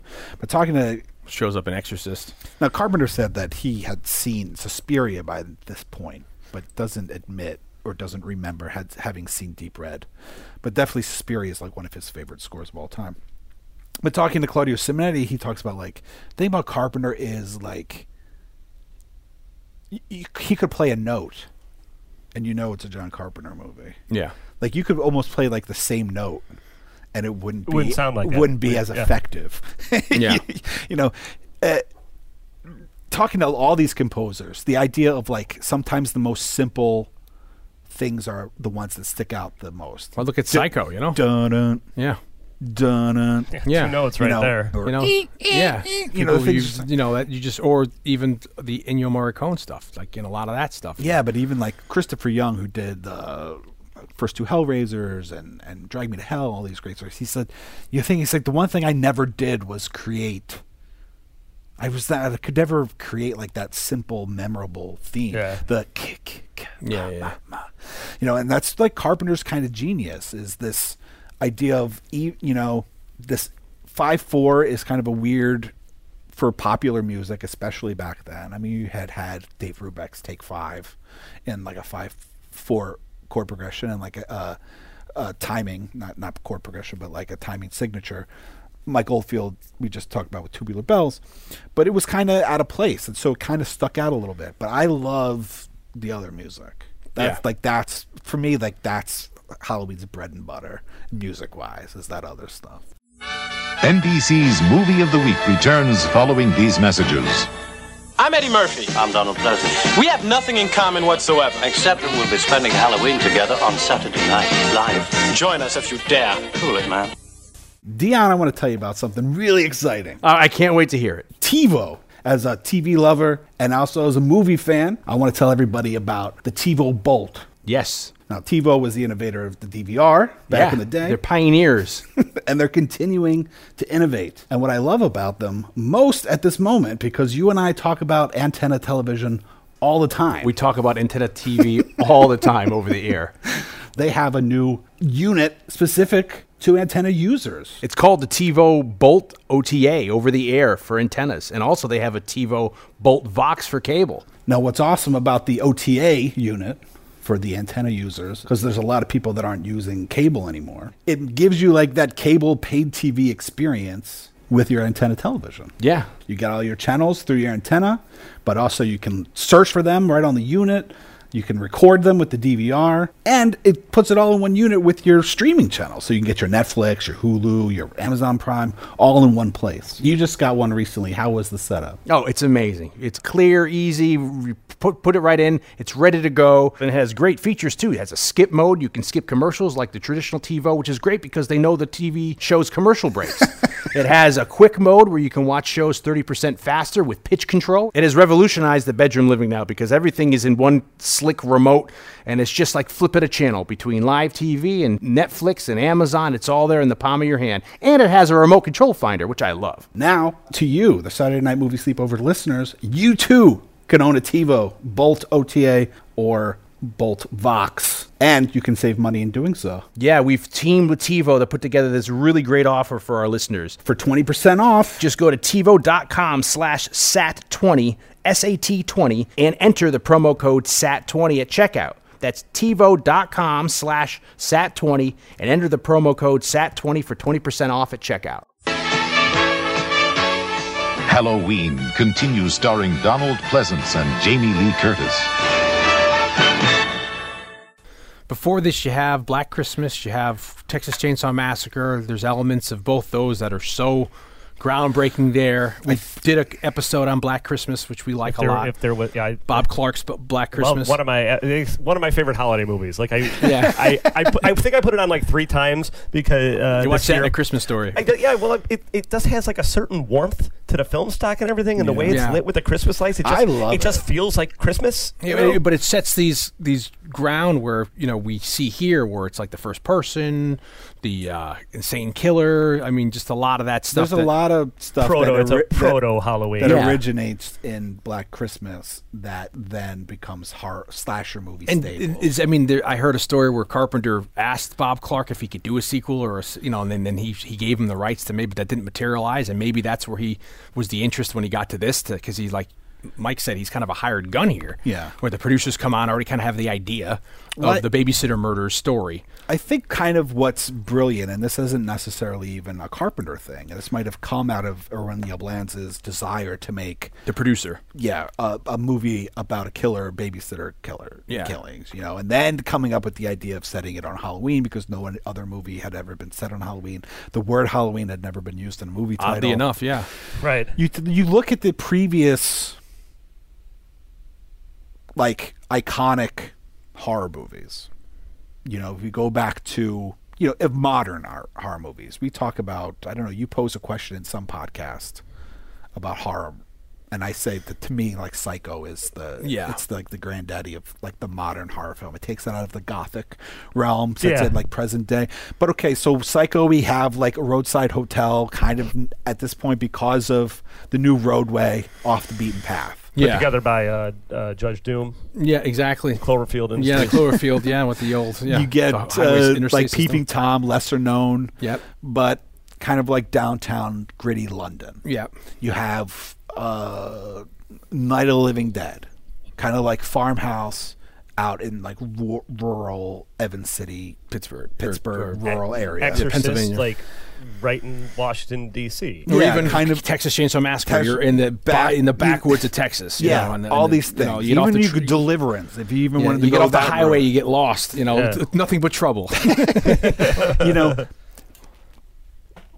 black christmas maybe a little bit more so In m- Canada. go going more Canada's this another way world. but it's also like sorority row also like a weird thing Yeah. what halloween does is it takes possibly really for the first time puts sets it in like suburban america which is where like the majority of us listeners, everybody, you know, like I would say the vast majority of people our age grew up, Grew up out there. Even, Grew up and they- in- they yeah, might post still be World there. War to II, this that's day. in what you sub- do, yeah. you know, in, Yeah. s- in a suburban Where you can get a environment. bike and you can drive around on your bike and you're in you know your main neighborhoods mode of and- transportation. So it sets mostly. it like almost, almost literally, kind of in our backyard. Yeah. you know, which I think is one of the reasons why this movie made such an impact on us. Two, you know, I always talk about to me the most realistic depiction of an actual nightmare that I have is Texas Chainsaw Massacre. This way of like the over the hyper realistic, like when they have her tied and they're mocking her, crying, like, oh, like Yeah, it and seems around like the- the- to the- me the like food sequence. the, this the the scary things in in nightmares are often like hyper realistic more stylized version but in terms of like energy not in terms of like eyeballs and you know like weird surreal uh imagery the the idea of like in texas chainsaw massacre no matter how hard she tries to run away she always ends back up in like the spider's Yeah. you know web that Yeah. nightmare lodge. this like, and then they don't. Then they don't- you've said this in our conversations, but they don't fully explain.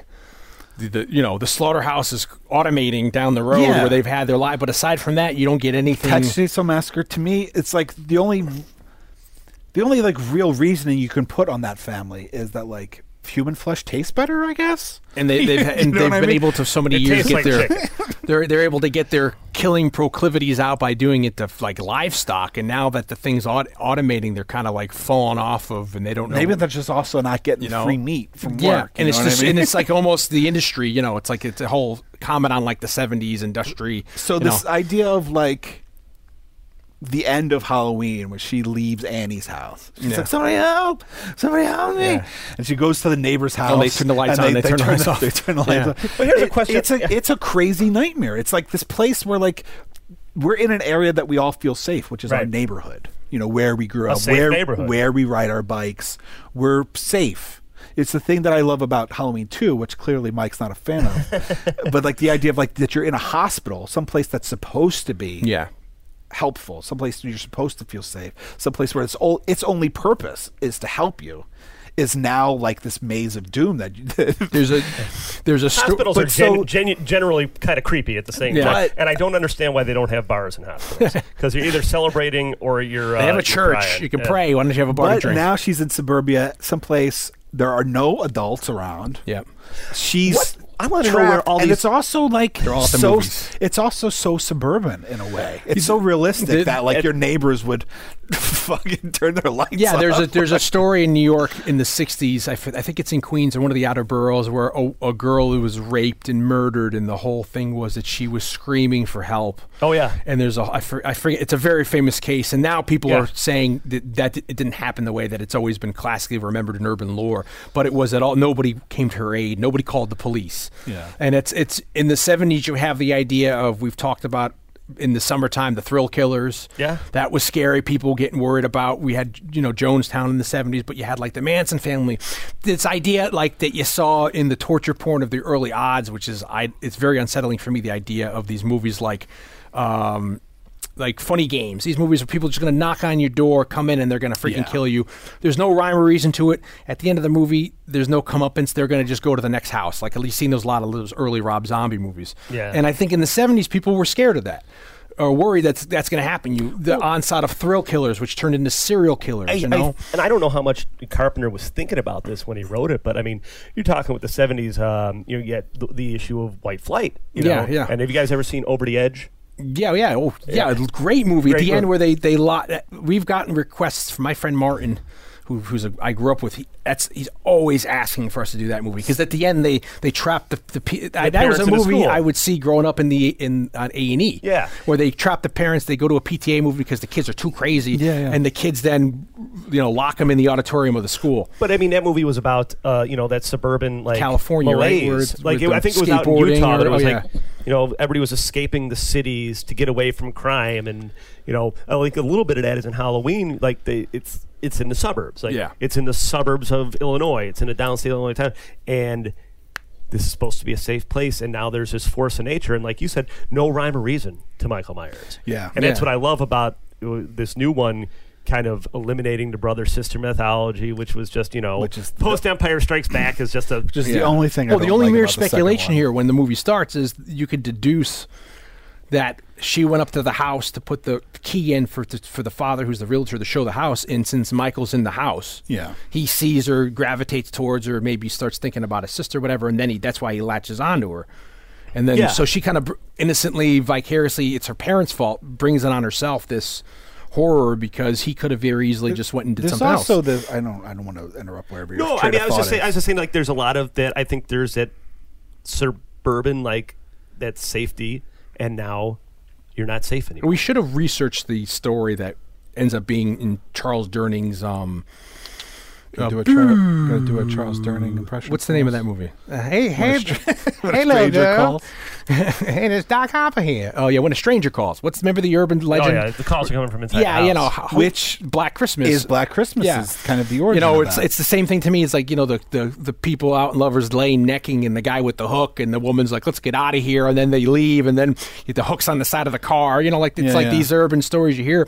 I wonder if what the the origins of the urban legend of the of the you know the so my point is that like it, in in suburbia, it's like you know it- it's the fear of some, you know, something knocking on your door, and this, you know, uh, you know, it's funny because in the fifties there were the home invasion movies are big, Desperate Hours, and all these movies were uh, suddenly with Frank Sinatra, where the people come into your house, come into your house because which they're is the escaped kind of convicts. movie you're talking about in the early '90s. yeah, yeah, These, you know, like, early house- odds. Yes. Yeah, yeah, yeah, Early yeah. odds. With these home invasion movies, but then, but then the like perversion Straw of- Dogs in the '70s. But yeah, like which this idea rape of- and the, the perversion in the early odds is that they're not there to hide out and you know they're there to like fuck with you, thr you know, freaking mutilate you or your family and then leave to the next house. But the thing that I always did wonder about Halloween was like, what kind of parents left all their kids with babysitters on Halloween yeah, night? they didn't even take him trick or treating. Yeah, like- they don't even care. I mean, well, that wh- and where was this swingers party that they were all at? Like, Exactly. where were the They're Myers parents exchanging coming home ki- from? keys. Yeah. Well, for for people who are smarter than us to, to go with your white flight theory, there they talk, that that's now a theme of element where the parents aren't around, and it's it's it's part of them. It's th- it, it's part of their fault. This happens because there's no parents around to, But I to watch also over feel the like kids. it's part of the nightmarish element of it. You That it's nobody kind can of help like you. The existence of, or the not the existence, but like the absence. Yeah. Of authority. Yeah. Really. Now, you, so you guys are talking about this idea of like we don't know why Michael Myers does this, and that is like essentially what's scary about it. Well, Now- this can bring in some of the novelization, which you said you read. There's a you lot- ended up, Blake. Did we even mention already? Blake read the novelization for this, which ends up having a lot of There- info. ah, there's a novelization of Halloween. How about Yeah, that? It's a novelization of one through four, I think. I had uh, I by had a uh, copy of Curtis two Richards, growing up. Uh, and he was under the pseudonym Richard Curtis.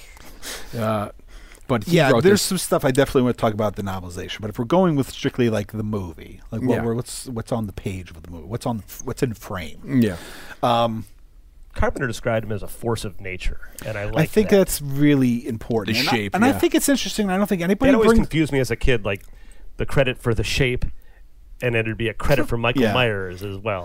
And he talks about Westworld being a little bit of an influence. this, Yul Brenner's character, the Man in Black. unstoppable Yeah, figure. which I It's love. kind of a proto slasher vibe to, to yeah, oh, which to is also Westworld, where I'd say. T eight hundred comes from for Yeah. Terminator. You know, the idea of that this thing ain't gonna stop. Yeah. y- you know, no matter what, it's gonna follow you through whatever world. I to think get you. this happens when it turns from being any any night to being Halloween night. You know, I think Carpenter takes the kind of the liberty to say, okay, we're going to set it on Halloween. It kind of lends itself to some kind of supernatural element. No, it's the idea of getting back to the Celtic Sam Hayden. the- that the- and that's you know the- that's a huge thing in the of the, book. of the night. You know, because I remember that. That's us growing up. I don't know if they still say it that way, but it's like Halloween's the one night where the ghosts, the living, Yeah. the dead can come, and that's why you're I've wearing the always heard that, masks. You yeah. know what I mean? I don't know if they still do that with Sam kids Hain now. is a big thing in the book. Yeah. in the novelization, and obviously a big thing. In Was the, the in this book, novelization written post Halloween too? probably? no. The novelization came out. This novelization came out when the movie came out, didn't it? I don't know. Okay, I thought they Maybe. came out in course corresponding. You know, they would They could have because I know like the soundtrack did get released to like the eighties. Yeah. Yeah, you know, it didn't. The soundtrack didn't get released initially. yeah. It came out published by Bantam Books in '79, so a year later. okay. and then reissued in '82, There's a probably lot- off the hu- you know popularity of Halloween. too. Yeah, but I, I'll definitely get to the book because there's stuff that's worth mentioning just because Yeah. it's so quirky. Um, I think the thing that never gets brought up, Carpenter never mentions it, and I think it you can't deny it. At least for me, is that Jaws had come out. yeah. and this idea of like this emotionless force of nature Like Westworld, like you killing said. just, because it's its nature. yeah, The fact At that least you can stay out of the water. the feast, the fact that Loomis, the way Loomis describes him, is not that dissimilar to the way Quint describes the, The shark. shark. Both they both talk about the eyes. Why I end up going into the wrong thing. I'm like, yeah, you know, he's, I saw him and he had black eye like a doll. So I, to me, Yeah, I, sometimes I forget which speech I'm trying Exactly, to give. 'cause yeah, I'll yeah. do Loomis's, you know. so to me, like there is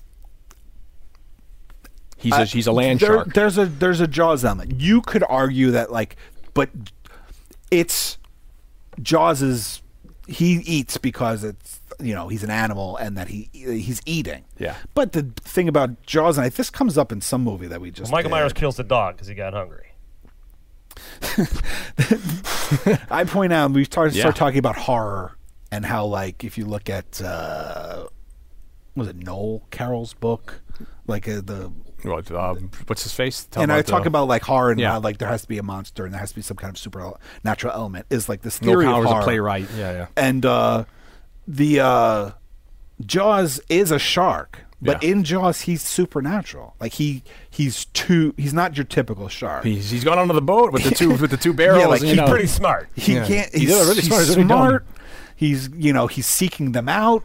He's stalking them. And then it he takes becomes- more barrels f- to keep him afloat than any other And then in, shark in the he's ser- ever. in the franchise, that becomes like he's what, he's getting trying to get revenge. He follows him down By, to the by the, islands. by the novelization of You know? four, it's a voodoo curse that was placed on the uh, the Sure. Brody Is family. that on the level? Oh yeah, Look, see who would have known. You know, that, that's amazing. So Oh, it's, like yeah, and then it's wild. And it- so Myers to me very much he like you said Carpenter describes it as fortunator. It is like that's his nature. I think when you get into mod the modern era, including the late seventies, the idea of evil is antiquated. Yeah. it's like a lost concept. You know, people didn't kill. People don't kill now. People don't shoot up a school. They don't. A serial killer doesn't kill because they're evil There's they a reason kill. behind it. There's a kill. They kill because they're a product of their environment. They're deranged, a head injury, whatever it is. Yeah. You know, my, Sam Loomis, Doctor Loomis, the psychologist, he's failed. yeah. He- He's, he's he has failed in Michael Myers. He's failed Michael. He's failed. He not only can't cure Michael Myers, Spent four years trying to get to him, he doesn't understand why he's like this. and he spent three and a half trying to he's get him back. he's pure and simply Anyway, we delivered the bomb. The Hiroshima bomb. he's pure and simply evil. Yeah. And I think that's like, you know, wh- you you might get somebody that says like that doesn't like the idea that they want to know why. Why is he like this? Why is he like he's evil? And there's no reason for evil. Yeah, You know, like evil's evil because it's evil. Evil just exists. Yeah. I like you know, that, like yeah. somebody's these you know these guys who, wi- who, who are, as children start killing animals because they like doing it, and then they progress to like you know killing but people. there's like now by then it's like an antiquated thing. So the fact that you have a guy, a man of science, Do- you know, Dr. a, a Loomis. doctor Who's Who- packing? who's saying like he's he's not giving this reason. He's not saying like oh, you know, like a chemical imbalance or he's got too much testosterone Or in his it's- system it's his or he sister. was beaten Yeah. or he Or you know, anything they did in Rob Zombie's remake. it's just that his example is that he's evil and that's the only reason. Yeah. And it's and It's, It's- absolutely terrifying too, because when when you can find reason behind something, like you can understand it, you can have empathy or sympathy, and you can get that. You can't have that with evil. no, and even even That's it's- that's why you bring up repeatedly why The Exorcist is so st- scary. Yeah. People who aren't religious, I'm not religious, and that movie terrifies. me. yeah, I'm religious, and it's terrifying just because no matter at the end of the day, it's like it's one of those almost people who are agnostic. It's like maybe that could still happen. Maybe a demon could be conjured up, and you know, it's like so. Not to get off on it, but one thing I love about the extras is that the, one of the most terrifying moments is when Chris McNeil, you know, uh, Hollywood type, you know, doesn't believe in religion, has to come to terms with, well, this is the only option. I gotta, Yeah, I, yeah, gotta call Up, a- I gotta call up a fucking exorcist, man. yeah, yeah. And it's just that it's just Captain Howdy is just evil. Yeah, yeah. It's just evil. you know, it just exists. And that the fact that and it plays into something that I think we talked you and I Mike and I talked about in Fright Night, this idea of that like the adults can't see what's happening. Yeah. You know, in a way like Tommy is the most insightful character of the whole movie because he's the one that sees Michael He's- Myers keeps seeing him. and he's like, "That's the boogeyman." And and even though Jamie Lee Curtis, even though Laurie Strode sees her everywhere, sees him most, Yeah, she's not putting she's it together. too close to being an adult Yeah. to understand that like she doesn't see it until it's too late. Yeah. you know, almost. and it's the, th there's a frightening aspect which I always loved with the, the Friday the Thirteenth series, Jason Voorhees, where you see it f- first here, where it's like no matter how fast you run in the woods from Jason, he's going to get you, and he's calm, he's paced, he's not, he's keeping, he's got his Fitbit on, he knows how fast he's going, and you have Michael Myers here, and it goes back to maybe not so much Jaws, but like you said, like Westworld, where it's like the robot. Yeah. you know, he once he gets you, you can no matter how far away you run to whatever, it's There's like some- Mike Myers, he's going to come get you. There's you know? also something supernatural about it. Like she's Yeah. running away from him, but she runs into the house and he's there already. Yeah. you know, there's something like there is more going and on. it's funny than because just the it is regular that, killer. that when when you the slasher when they opened the door in the 80s of the slasher film, it's certainly one of the elements they exploit in this. Aside from the other themes that we have here with the kids having sex and she's not, that's another thing. Is like no matter where you turn, they're gonna you know Jason takes Manhattan.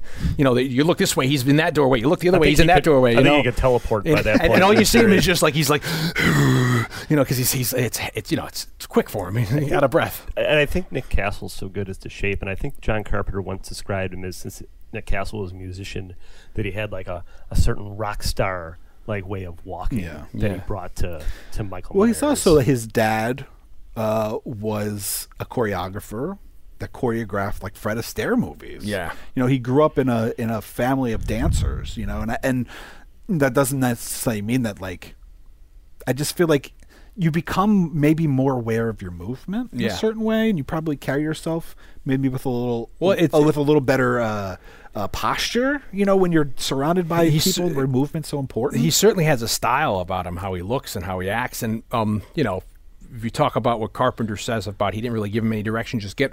He's like, "What do you want me to do?" just walk from point A to point yeah, B. walk from that mark to that mark, and then the one direction he gives him, which is for me as a kid was one of the Ah. most frightening things of the movie, is when he stabs the the boyfriend up, and then you, you get that look of like it's an animal, like you get a dog does that, you know, just trying to understand, Curiosity. Like, look you what know, I've- you yeah, know, and it's like it's- look what I've done. yeah, that kind of a thing. You know, Or what is this? And if I'm watching it now, it goes. Good this- job, Lee. the scene goes on a lot longer than I remember it going. Where he's like, you know, looking. I only remember just looking at the side once, and that was it. But you know, he does a li- couple looks, but that's very frightening and telling there. And and you know, I never understood why he got the the headstone and put it above uh, PJ Souls in bed.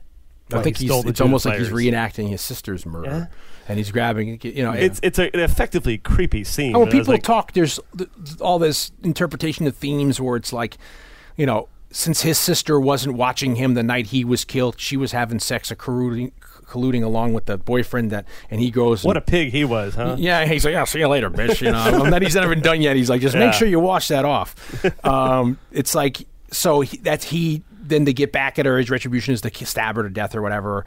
Uh, and then you know, there's also the phallic symbol with the knife and all that. And then now later on, it's- he's doing that the same thing to these babysitters who aren't really watching the kids. But it seems like it's almost like he is, like Loomis is saying, he's, he's reacting, reenacting the original night. And part of that is like you know he's uh, taking the freaking headstone, you know, you know it's like you know Yeah, well, I it's an think element of it's something that he I can't don't- dig his daughter, his sister up. One thing You I know? don't think you know you you think about, especially first time you watch it. But when Loomis describes him for the first time, he says, "I met this six year old child with a blank, pale, emotionless face and the blackest eyes." Yeah, That's the mask. doll's eyes. he's describing as a six year old kid, but he's describing the mask. Yeah, He's describing a pale, Get the fuck out of here. emotionless, with a dark, and because of the It mask, looks it's like the guy from Start. and because of the mask y- for the most most of the time you only see these black holes where the eyes should be so in a sense you also get this idea of this saying of like the, the eyes are the are the are the windows to the soul myers for all intents and purposes as a viewer he has no eyes Yeah. so in essence like he is also soulless like Yeah. he doesn't have a soul And, Yeah. and when they finally do remove the mask, just to find out that he's just a human being, his eye's been stabbed out. I don't know. Now you got me thinking about that. yeah, And it's also interesting that like Loomis shows up as that moment's happening. And like Loomis won't kill him. He won't shoot until the mask is back on. yeah. It's almost like the mask is what makes him the sh- it's what makes him the shape. Shape, not Michael You know, Myers. he's Yeah, not oh, and that- he's and- not human. and that when was he's got the something mask on. I, I was even as a child seeing the climax of that movie uh, understood very well or i took in and noticed the point where as soon as she takes his mask off he stops what he's doing and he has to try to put the mask back on Well, he before need- he's he- able to you know well he it's needs like to he's put out of the- character he he's needs like, to "Oh." put the mask on to kill his sister yeah you know and and he yeah like he almost like he needs to have that it's his um, armor in some Because way. you, Yeah, kind you or almost that- see him look at her with a little bit of remorse when he takes the mask off, because you kind of see her look, see Yeah. him look down at her. Like I don't know if it's remorse or. Well, Oh, it's like he's something. frazzled. That's the first time he Yeah. gets frazzled, and he's like, "I need to have it back on." And I'm sure if we Yeah. had, if we all had psych degrees, we could talk about the you know the the way of trying to like you know people Tom Savini talks about when he went to Nam, he was a photographer. Staying and to- behind the camera, Yeah, yeah. to be able to, to take it- himself away from the carnage he was seeing, he would try to use the camera as looking through the lens. Okay, this is not real. and this is- separate yourself. yeah. She pulls his mask off and he just stands there. Yeah, for and like stops a and- hot second. yeah, and he doesn't know- And he could just No, take her he out Needs right to, then he and needs there. to put it back But he on. puts and, it back yeah. on And then, like Blake just said before he kills his sister at the beginning, he has to put a mask on to start the act. And I'm sure there's a lot of people who are psychology majors who can, you know, t- uh, expound on that. That it's because they need to, you know, it's it's almost like the voyeurism of you know you. You know, people who go to these swinger parties or these, you know, where you have to wear a mask, you're suddenly a different person. You feel like, you know, the you're you're able to you're you can let loose your inhibitions. when you turn your hat. It's yeah, like it's a like a turn to the hat. exactly. You know what I mean? I think the voyeur the voyeuristic epi- uh, part of this is very important for Halloween. You know, I Yeah. think why it's so suspenseful and so creepy in a way is because if you pl- plot it out, the amount of killing versus like just the amount of watching Yeah. is like he's watches a lot more than He's he kills. watching the whole movie. You Yeah, know, yeah, he he's- only only kills like two people, And he knows where they are. You He's, know, he's, the- he's right Two on people time. and a dog. Yeah. you know in the, he's in, like the, in the present day of the he's movie. like Max Cady in Cape Fear. He knows where he's at. His his watch is going off. He's like, I gotta get. I'm late for another but appointment. it adds this element of suspense. Yeah. I mean, if anything, Halloween is like this perfect exercise of suspense. even to the you know i'm always a fan of situations in movies where you the audience is able to see something that the, the that the character may not realize like you have in here where you have them driving and all of a sudden he comes around the corner in the ford ltd and then he's back on them again. They have "Don't Fear the Reaper" on on the radio, and the tr- they're, they're smoking the blunt or whatever it is, the joint.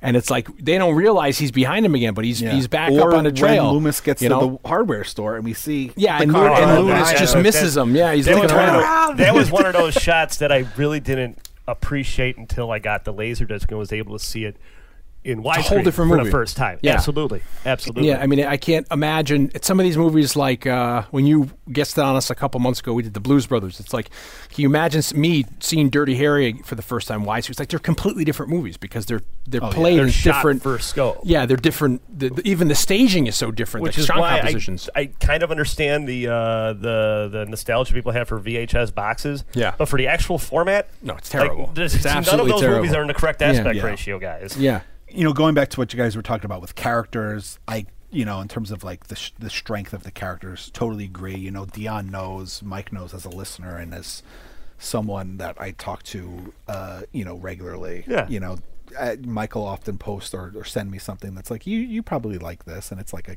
teen show. yeah. you know, this is like one of those movies. I, I often say sometimes I watch horror movies, and it's the ones that maybe aren't as good as this. Like I often cite uh, Neon Maniacs, whereas like when I watch Neon Maniacs, it's like I'm watching like I really don't want the Neon Maniacs to show up. Yeah. like I'm so invested in like teen Drama, melodrama, the, mel- the Yeah. melodrama. you know, coming of age. You know, that's what this movie is, Yeah. and and it, and it still is a coming of age story. Like Jamie Lee Curtis, by the time we start, you know, before school on the thirty first.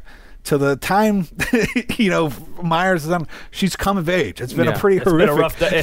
you thought you had a bad day, huh? She's coming to her own. Yeah, It's been, and then we go to two. Forget about it. yeah. Same night.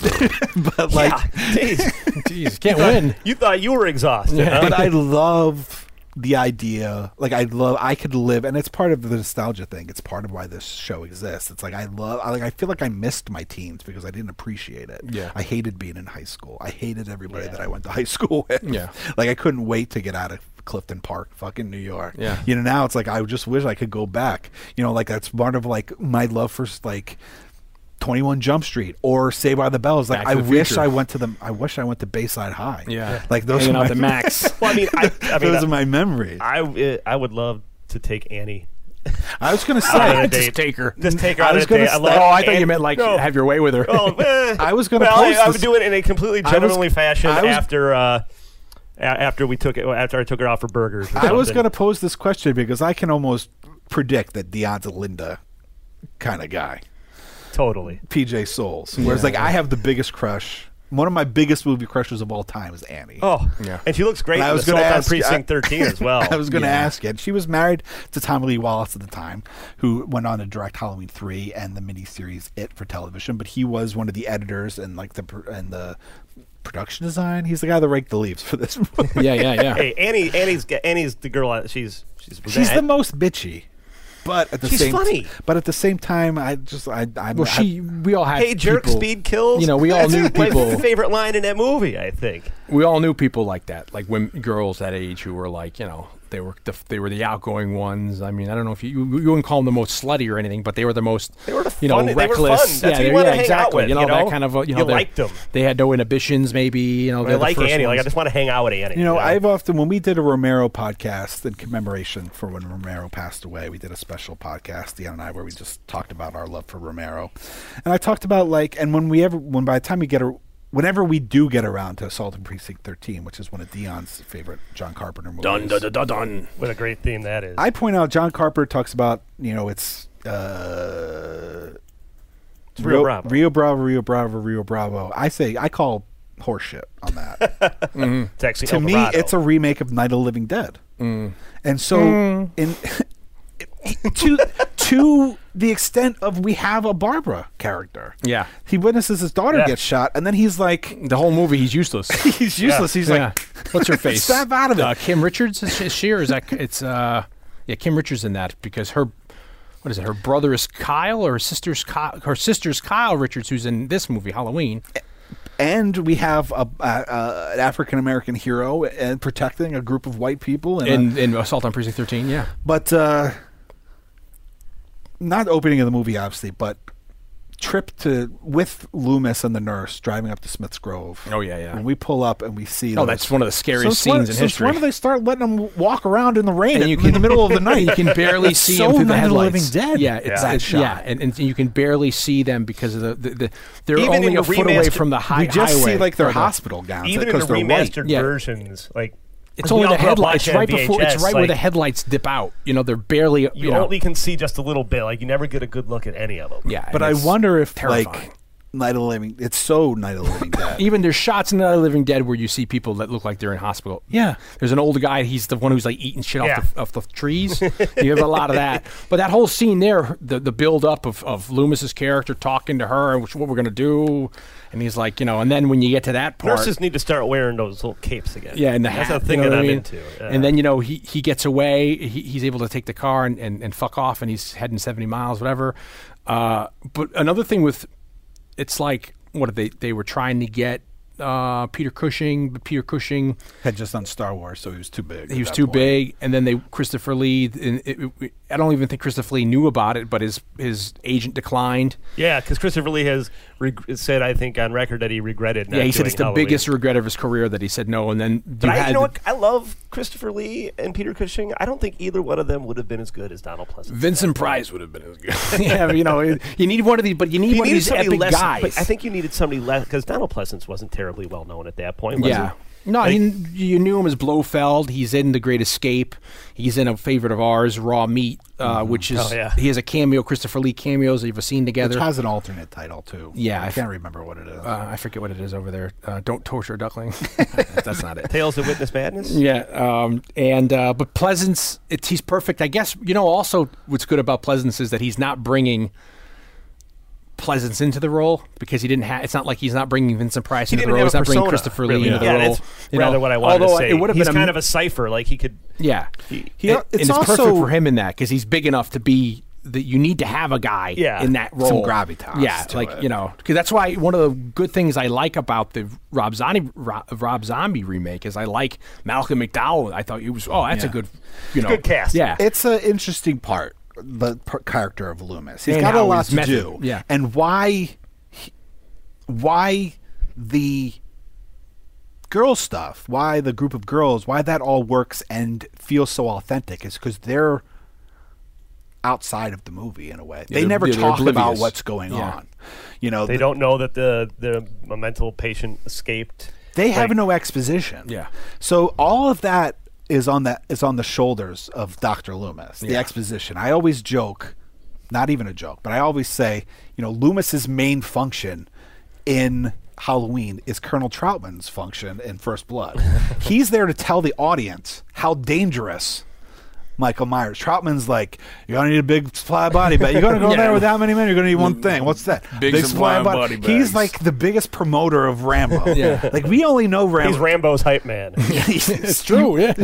Absolutely. Like you he- know, you talk about this man like he's a god. God, God would have mercy. It's like you know, you know, he is that's Loomis's part. Yeah, It's yeah. like you, you know, like the the evil has come to your little town. Yeah. you know, he's always he's How, how terrible is the sheriff that says to him like, "And if you're right, god damn it!" and it was like, "Oh my god, that's that's horrifying, you asshole." God damn you for letting him laugh. Yeah, it's Yeah, like, that's not it's- my fault. It's fucking one. the state. He's riddled with guilt. He's being blamed for everything. He's like, I, I, I told you. I'm the only one who My Said- buddy- He's like, if you had a chance to do this, why did you say something? I didn't say My buddy, anything." my buddy, Metal Dave, who has he has the thickest Chicago, thicker Chicago accent than I do. He, whenever we see each other, he's like, "I shot him six times, six times," which is from two, but like it's a, we just love we But love you know- un- we love unhinged Donald Pleasant. I got the Duke of New York, you ain't number one. I, that's that's one of my favorites too. Oh, yeah. yeah.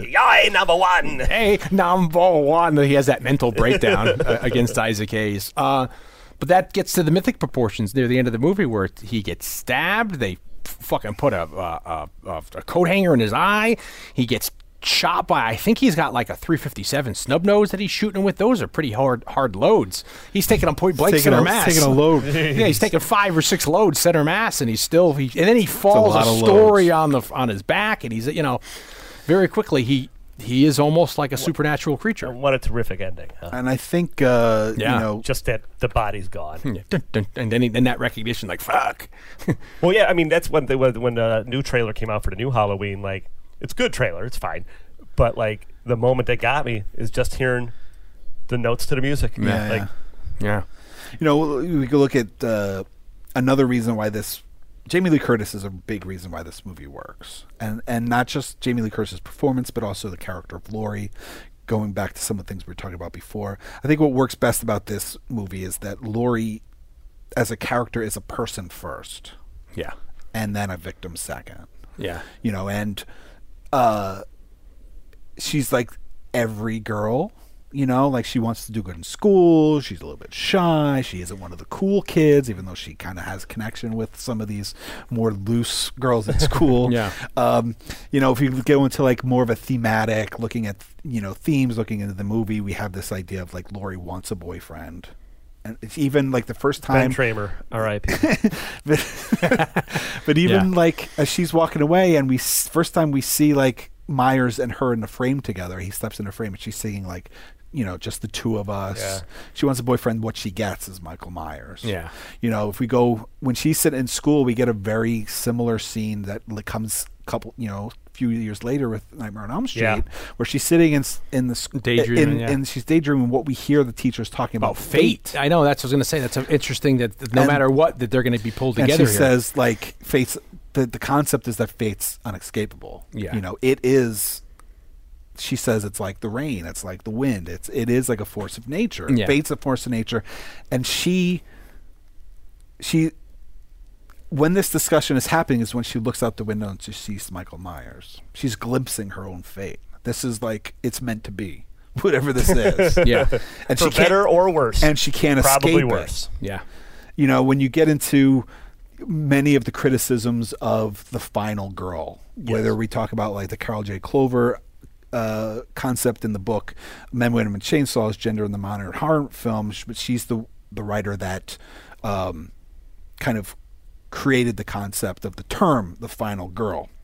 Uh, you get which uh, means which is like you have the character at the end who's like the foil of the killer, and it's the one, it's the girl that lasts to the very end, Like Sigourney and Weaver is in the- Alien and is or- the only one that can kind of survive. She's the f- the surviving person because there were critics that were saying things like at the time that you know characters like Laurie Strode pointing to the slasher genre of like you know, the reason why like it's misogynistic is that like they don't survive because of their resourcefulness or because of their education. Or Just anything. They, lucky. they survive because of luck. or or Pleasance comes in and blows them away. Saves they the have to day. be saved. Yeah. But here's the thing: if you look at Laurie Strode, she's resourceful as hell. She saves the kids' lives. And You can yeah. say like, okay, she has Uses to the be, knitting needle, she has to be saved not by for its intended purpose. the hanger. She picks up the knife. She stabs him.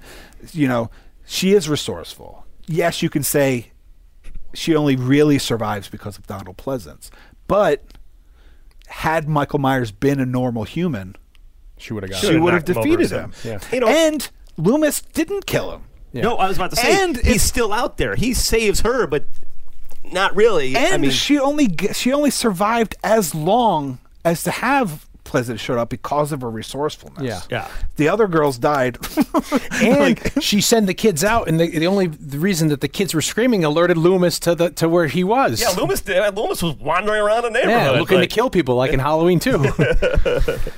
so the novelization. yeah, Yeah. get I want to into- hear a little bit about this yeah. novelization I've been teasing about. It opens with a prologue in like the dawn of the Celtic Get the fuck out of society. here. Yeah. On Sam Is the cult of Thorn mentioned? In the... Sam Hain. Yep. It opens with this prologue where a disfigured boy named Enda has a is in love with the, the king's daughter Deirdre. And you're like, am I reading the right book? they put the wrong cover on a book here. in a nutshell, he's convinced that you know she can't, she doesn't have a suitor, blah blah blah. He can have, he can, he would be a good husband, a good mate for her. Brother, she's by the water. He approaches her, and she's like, starts screaming bloody murder, just because he's like kind of deformed and everything.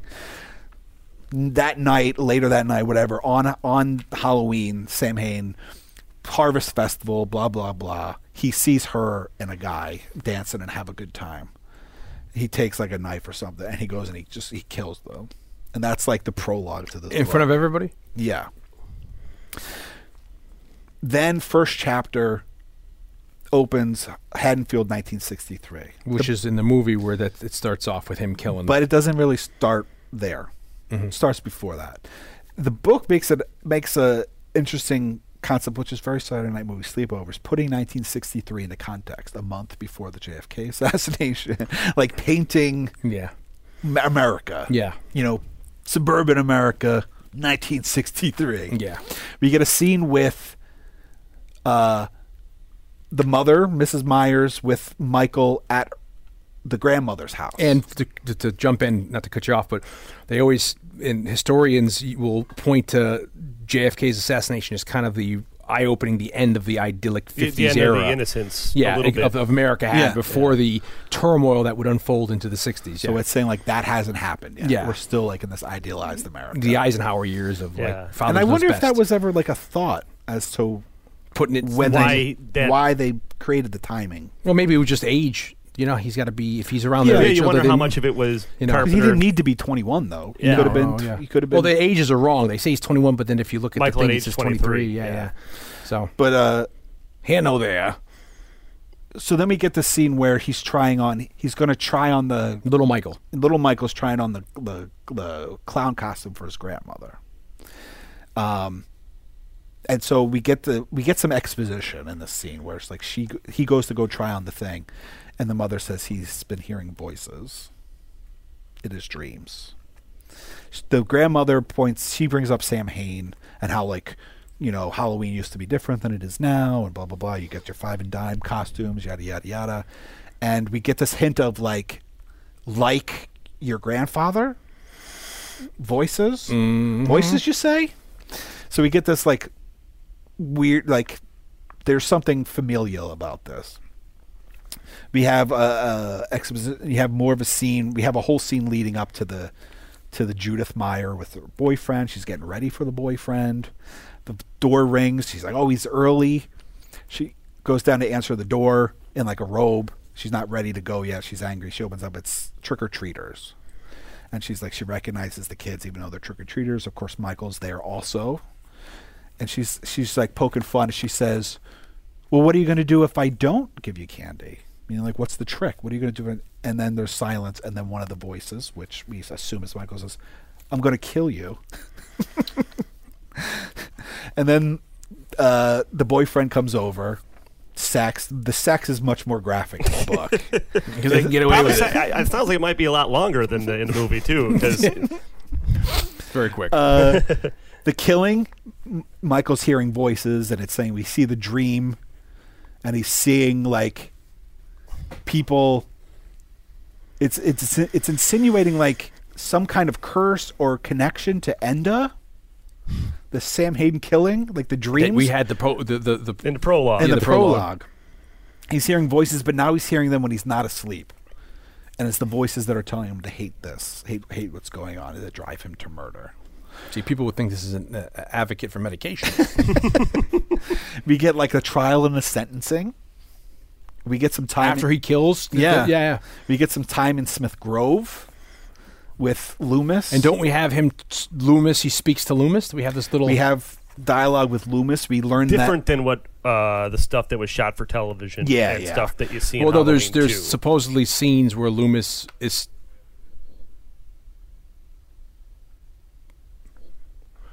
Loomis is speaking with um, young uh, Michael Myers Yeah. in, in the Well, there's facility. Michael stuff- Myers talks to him. that there's stuff like the the inmates and the people that work there are terrified of him because anybody that forms any kind of connection to him, like there's an accident, but nobody can ever catch him. Loomis is suspicious. But And don't you get a little of that in like the Rob Zombie or what? Which movies But Ozami definitely uh, What's expounded the- upon his uh, his upbringing in the but facility, or is that in the sequels? I'm getting my. Uh, uh, um, You're getting the TV version and two kind of is it because don't we ha- find out in some Well, of the we f- sequels that like you know yeah he gets close to people but then he kills the people in the facilities.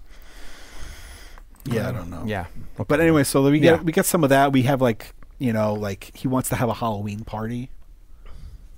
Michael asks, he's like, "You of all people," you know. It's, but they said like it'd be good morale for all the other kids that are there, and then of course somebody dies, drowns in like the apple thing. The lights go out, and that person dies. So you get a lot like a lot, of that, lot of that kind of stuff. We later learned through exposition uh, uh, between conversation with Loomis and Sheriff Brackett that his great grandfather had heard voices and that his great grandfather at a harvest festival in like 1890 had just got pulled out a gun and just shot a couple in the middle that were dancing. And then when they asked, like, It's real barn burner. like it was like the Barn idea. raiser. The idea was that like he knew them. Like it wasn't like he was just shooting into a crowd. Yeah. He picked them. Yeah.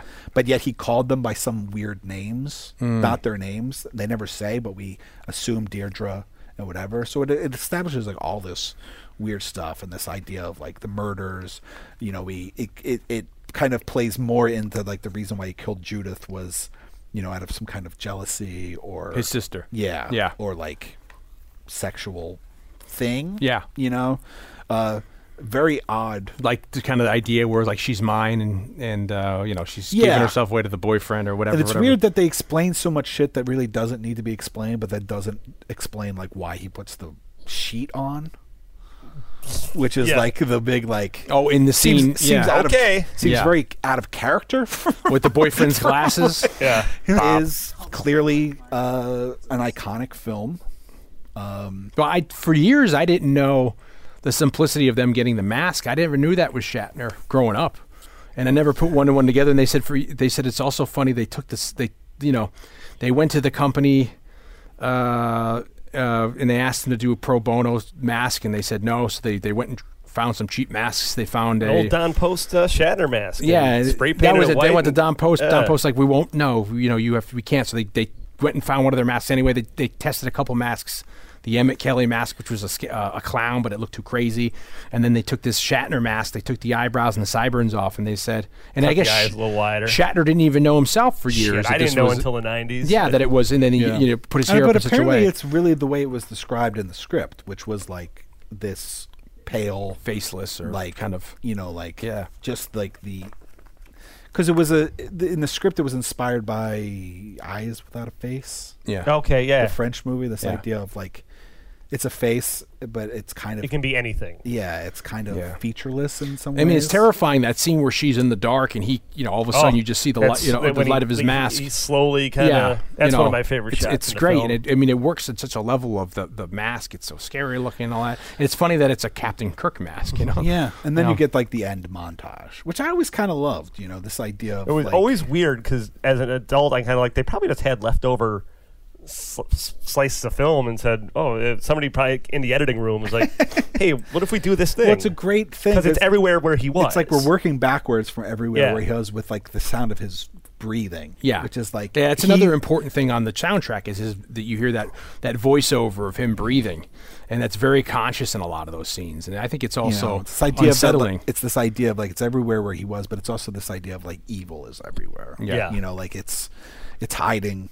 And it, and it could be anywhere. Could be, could be here. it could be near you. you know, uh, you know, weird. T- I always find it funny when people, critics, film fans, film geeks, they read into things. Certainly, we did a lot of explaining some of the things that have been read to in this movie. When sometimes it's just for technical reasons. It's just for logistics. Like there's all this thing of like, why does young Michael Myers look up at his hand? Yeah. when he's killing her. And people think of like it's taking us away, he wants to see himself kill her, blah blah blah. Because they were using a real knife and everything. Yeah. we- They literally just needed to not show Judith for a second so that they could splash blood on her chest. Yeah. Yeah, You come know, back. it's, it's it's it's more um what do I say it's just the practicality? practicality is, Yeah. is- than anything Yeah. else. There's no real reason. This idea of, uh, you know, we talked about this in Invasion of the Body Snatchers a while back. This I, I brought it up because we were talking about something else, but it was this I, you know, people read into it with the theme of like it's morality tale. People that have sex are the ones that die. Carpenter, you know, says that's not true. yeah. You know, this idea of like He always said it was Lori being more aware of everything going on. she's is not how she said- distracted. Yeah. You know, she's the only one that sees it coming because Yeah. she's not distracted. She's not, by just, but as sex. opposed to that, that's a theme that starts to show in the slasher movies because they're doing this naughty thing. They're going to get their comeuppance by this. He's being pu- they're being punished for it. You know, a lot of people when critics came out, so they start saying that Carpenter says a lot of the direction he tried to put on the shape so that people wouldn't identify with it. But then I think a lot of criticisms were this is one of the first movies since it's a lot of the first person, the POV, is that it did help uh, audiences identify with the with the with the, The kill- killer with the killer. because you're you're seeing the stuff through the killer's eyes, Yeah. and it brings in this whole er- new era. Aside from Black Christmas, which you said does the same thing, where you the POV, then you get into the video games, and you know in the 80s and 90s they have the PO first person kind of a thing, you know. So it's interesting to see that that that you know that this kind of identify. when we did Monster Mania together back in April, Mm-hmm. there was a Q&A with Carpenter, and some girl asked, like, A lot what of do, yes you, and no. what do you think about Michael Myers being a sex symbol? Yeah, And he was, he had no, he had no thing. But it's interesting that, like, at least she thinks so. You know, like, yeah. It's, it's, There's may- somebody out there may- for everybody. maybe there is. well, This. it's like those people who you know serial killers, you know, they want to marry like Ted Bundy or you know Manson Bundy in, was a prison in handsome prison. devil. You know, you know, like that whole Real the, Ram- charmer. the the Hillside Strangler. Real Ramirez, lady they killer. love that. Um, what I asked Carpenter about the western. What, what was his answer for me? Yes. I've been wanting to, yeah, I've been wanting to ask him for because we saw him at a colloquium years before, and he screened the thing and he did a Q and A, and I wanted What to ask did he- him if he wants to make a Western. would you ever make a western? Because all of his movies seem to be just you know not course he rip-offs, would. but but I forgot what he said. He's like yes, or he said something. He's like of course, you know if the right one came along or something. Like, why don't you make a western? Like for like the once? traditional Western. yeah, that'd be Yeah, great. you know. like a Sergio Leone. this movie for years, decades, was the most successful independent movie of all time. Yep. Made for three hundred thousand dollars. Turns out they added another twenty to pay Pleasance. Yep. and half the budget so- went to the camera, right? So The stock really, and it all was that. three hundred and twenty thousand dollars, supposedly, allegedly. Yeah. But became the most uh, successful uh, Yeah. independent movie of all That time. was I how it think- was he's very- advertised on the VHS. I think up until like Tur- Teenage Mutant Ninja Turtles. But he's really a, Carpenter's very which is efficient. funny to think that was an independent film. you know, like Carpenter seems very efficient, like East would say, when you do a movie where he's he's coming in under budget. You know, he's not running over. I mean, they shot this movie in twenty days. You Well, know, yeah. it's very much Basically, planned. it was like- you know, how much only took him ten days to write the script. You know, can how much can you do? Well, there's uh, there's conjecture in that. She him him and Deborah Hill, who was his girlfriend at the time. She says more. They took like m- more time. I Yeah. think I wrote it down somewhere. But it, I mean, the reason why he said I'll do it, he said, "Look, I could do it in 20 days for this much money," and they were like, "Holy fuck, okay." Yeah. And he's like, "And I want final cut, and I want my name above the title." And I said, "For like for that."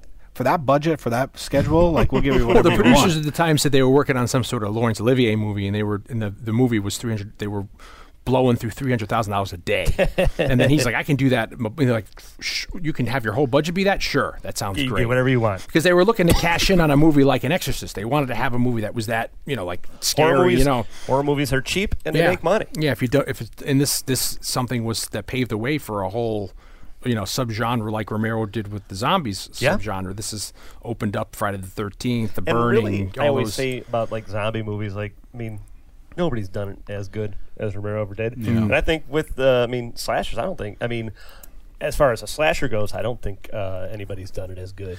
Well, as it Cocker. go- although I love Nightmare on Elm Street. We did an episode of Revenge of the Pod People where my co-host Katie Rafe and I we pitted. She took the side of Halloween and I took the side of Nightmare on Elm Street. Just as a you know, take two favorites, you know, kill your Yeah. darlings and Yeah. argue because. I, I don't think I think calling Nightmare on Elm Street a slasher movie Yeah, I kind of was gonna sells. s- It's short. It's more imaginative. Yeah, I was like- gonna say it's not a typical slasher movie. Yeah, I mean, and the, he also takes a page out of uh, Hitchcock's. Uh, m- well, for this point, which is interesting, is that it's not it's not a gore fest. You know, like in Psycho, you see the blood going down the, the drain, Yeah. but you don't see your body riddled with cuts and stuff Yeah. or whatever. Where this, it's an active. There's very little blood. I mean, there's blood at the beginning on her naked body, the sister. Uh, but like through the movie, certainly when he stab, you know, when he stabs the guy and oh, hangs him, you can have blood coming down there. When he could be blood, cut there out could be the- blood everywhere. Well, yeah, I mean the Italians of- at this time are making like really gory films, and we've Dario talked Argento. we've talked about that a lot. But in America, like, right, I mean, I guess we had Herschel Gordon Lewis and stuff. he's kind of the godfather of gore. Yeah. right. That's his, But it- you're his right, like in moniker. this idea of like the slasher film that became like an '80s excess. Well, it's not needed here almost too. You know, you don't really need. Well, to it's a have that. classic story. Carpenter's a classic filmmaker. Yeah, it's very minimal because you could have really gored the crap out of it, which you see in the sequels. You see a lot of blood and guts and stuff. You know. But uh, I think we've come to the conclusion that it is scary Yeah, absolutely. and it's not overrated. Yeah, and there's, and there's so much other s- stuff we could have got to with the you know, the additional stuff they shot to, to make the TV version bigger, which we talk about in Halloween to our podcast. That was just to fill in the runtime on. Uh, NBC. Yeah, because Amazing. because they, cut out whatever violence and gore and tits they the, could. the little bit that they did, Yeah. And that's including uh, uh, Annie's butt. yeah. Uh, Like I remember Oh, Carpenter on the Annie's- commentary uh, Annie's mentioned butt. that they had to cut out her butt hanging out of the uh, Yeah, the window. Oh yeah, when she stuck there with the Yeah. kid, and it's like in, in the old days, instead of filling it with more ads, they're like, "You have more content," and then you know they filled it Yeah, out with What does that ever happen? Yeah, right? not Watch a anymore. movie on FX. It's four hours long, and three of them are commercials. yeah. Uh, But as iconic as this is, and as you know, the the film that potentially, like we said, that the success of it kind of spawned the slasher genre. I mean, as a series, I think most people would of the popular slasher movie series is probably the weakest on the whole. Absolutely. The wor- I mean, Friday the Thirteenth, I think, has sequels that are better than the original. Yeah. Uh, Nightmare on Elm Street, I would say, like they sequels. I mean, Nightmare on Elm Street is a weird series because even Freddy's Dead, which some people might call like lower tier.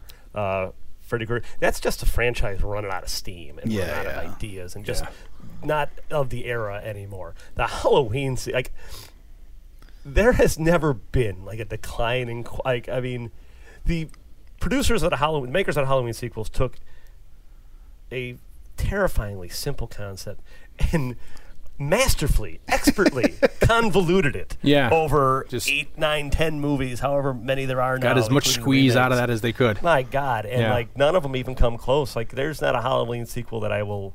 Defend. I, I mean, th- some of them. Look, when they're on AMC Fear Fest, yeah, I mean, I'll I sit like down and watch two, 'em. uh, three. I like s- you know four and five. I've come on to because I've seen them only recently, the past ten years. I Yeah. think they're fun.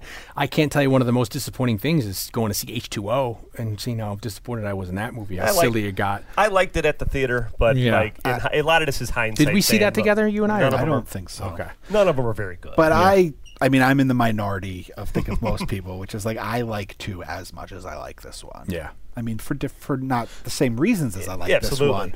There's also It's one movie. certain. It's like Star also- Trek two, three, they and four. do do a, yeah, or, or Friday the Thirteenth, three, four, no, two, three, four. All kind of take place over a long weekend. two, three, four. Yeah. But it's they do masterfully, considering a different director and how many every year, years later. The aesthetic, the tone, the style Yeah. between Well, they brought Halloween and back Halloween Cundy and Two the Yeah. is, crew. is impressive. Like you, you could cut them together, and it would be one long movie, and Yeah. it wouldn't feel Yeah. Two out of the It's way. also Yeah. there's a nostalgia for me about it. The Yeah, of first course. episode of Monster Vision I ever saw. Yeah. Halloween. Halloween. Halloween too. Yeah, and you're a carpenter man. You know. Yeah, and So even that- though he you know- didn't direct it, it was this. Oh, it true. was- yeah, I meant his in general, fingerprints yeah. are on it. There's yeah. also, uh, for me, it's a lot about atmosphere of that movie. Yeah. that There works you for go. me. But We can go on for hours. we could and go years. on. We just forever. did. Let's thank Mr. Mike Vanderbilt for Yeah. Oh. making yet another, even though he didn't lend any of his Illinois. Ex- Hey, that's why we brought you here. Yeah, I know, I know. Your Hey. poor mom's still sitting out in the car. Had, Haddonfield, uh, even though it's Pasadena, like it looks, uh, that's pretty close to what the suburbs of, of of, of uh, of Illinois. Chicago or in downstate Illinois or look like. I mean, Yeah. that's sub- that's suburbia though. It looks the same all over. And that's Yeah. what's masterful about to Halloween. think that at this time, uh, Juliet Jake is probably in.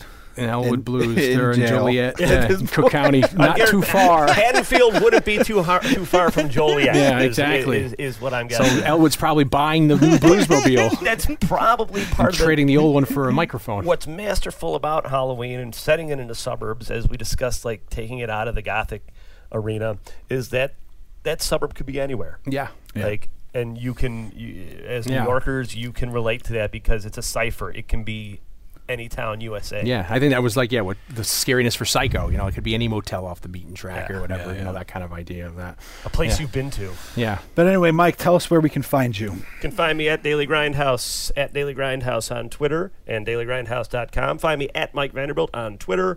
Find me at Consequence of Sound, the AV Club, Fandor. Find the Modern Day Rippers on iTunes and Spotify. And I think that's all I have going on right now. Of course, you can find Saturday Night Movie Sleepovers at uh, C- CLNSmedia.com. Yes. CNL CNLSmedia.com. What's that? that's our sponsors, our, Oh, our, our media it's company. our new home. It's our network. yeah, we've been doing it for a little while. CNLSmedia.com. And of course, on iTunes and Stitcher and most other places you find podcasts. we're on Facebook. We're on Twitter. We're on Instagram, as At always. Sat Sleepovers. Our o- uh, regular homepage. You can find extras. You can find me at Scored to Death on uh, Facebook, Twitter, and Instagram. The book, of course, which we can learn more about John Carpenter, and the score for Halloween would be Scored to Death. Uh, conversations with some of horror's greatest composers, and of course now there's the Scored to Death, the Scored to Death, the podcast. Yes, and as I've said before, I have my book coming out, Blood in the Streets. Should be out at the beginning of December. Uh, you can probably pre-order it now on Amazon, so uh, check that out, um, and that'll be exciting. Please uh, go, uh, you know, check it out and pre-order that son of a gun. See what you like about it. Makes a great Christmas present. Yeah, yes, it's good for Christmas time for anybody who's into fiction or you know uh, thrillers or For like, police if you like to whodunits. read books and shit. yeah, you people know? who the old people who like to read Whoever books. likes words on paper. yeah, check it out there, Blood in the Streets. So thank you very much, Mike, for coming over Thank you for having me. uh, to Blake's mom's house. Uh, sun's coming up again, huh? Yeah, it's, it's late. Big it's old very bonfire late. fire. Oh, You can hear if we listen really. You can hear your mom beeping. God, It's we like, broke- "Mom." we broke up and we broke open the bucket pizza for this episode. yeah, yeah, that's The fine. bucket pizza's great. We all gotta go poopies now. We're like, you know, wait for Too who's gonna much go Joe first. Cola, though. Yeah. I'm Feeling a little ill. It's going right through. It's, it's, we got the shakes. you know, it's going out well. Uh, it's always a fun uh, time here with the, what we're doing in Halloween time. You know, we still have some more stuff this season, and Very it's scary. very exciting. So um, you'll see us next week, not in two weeks, next week with a whole new episode. So until then, later. Adios.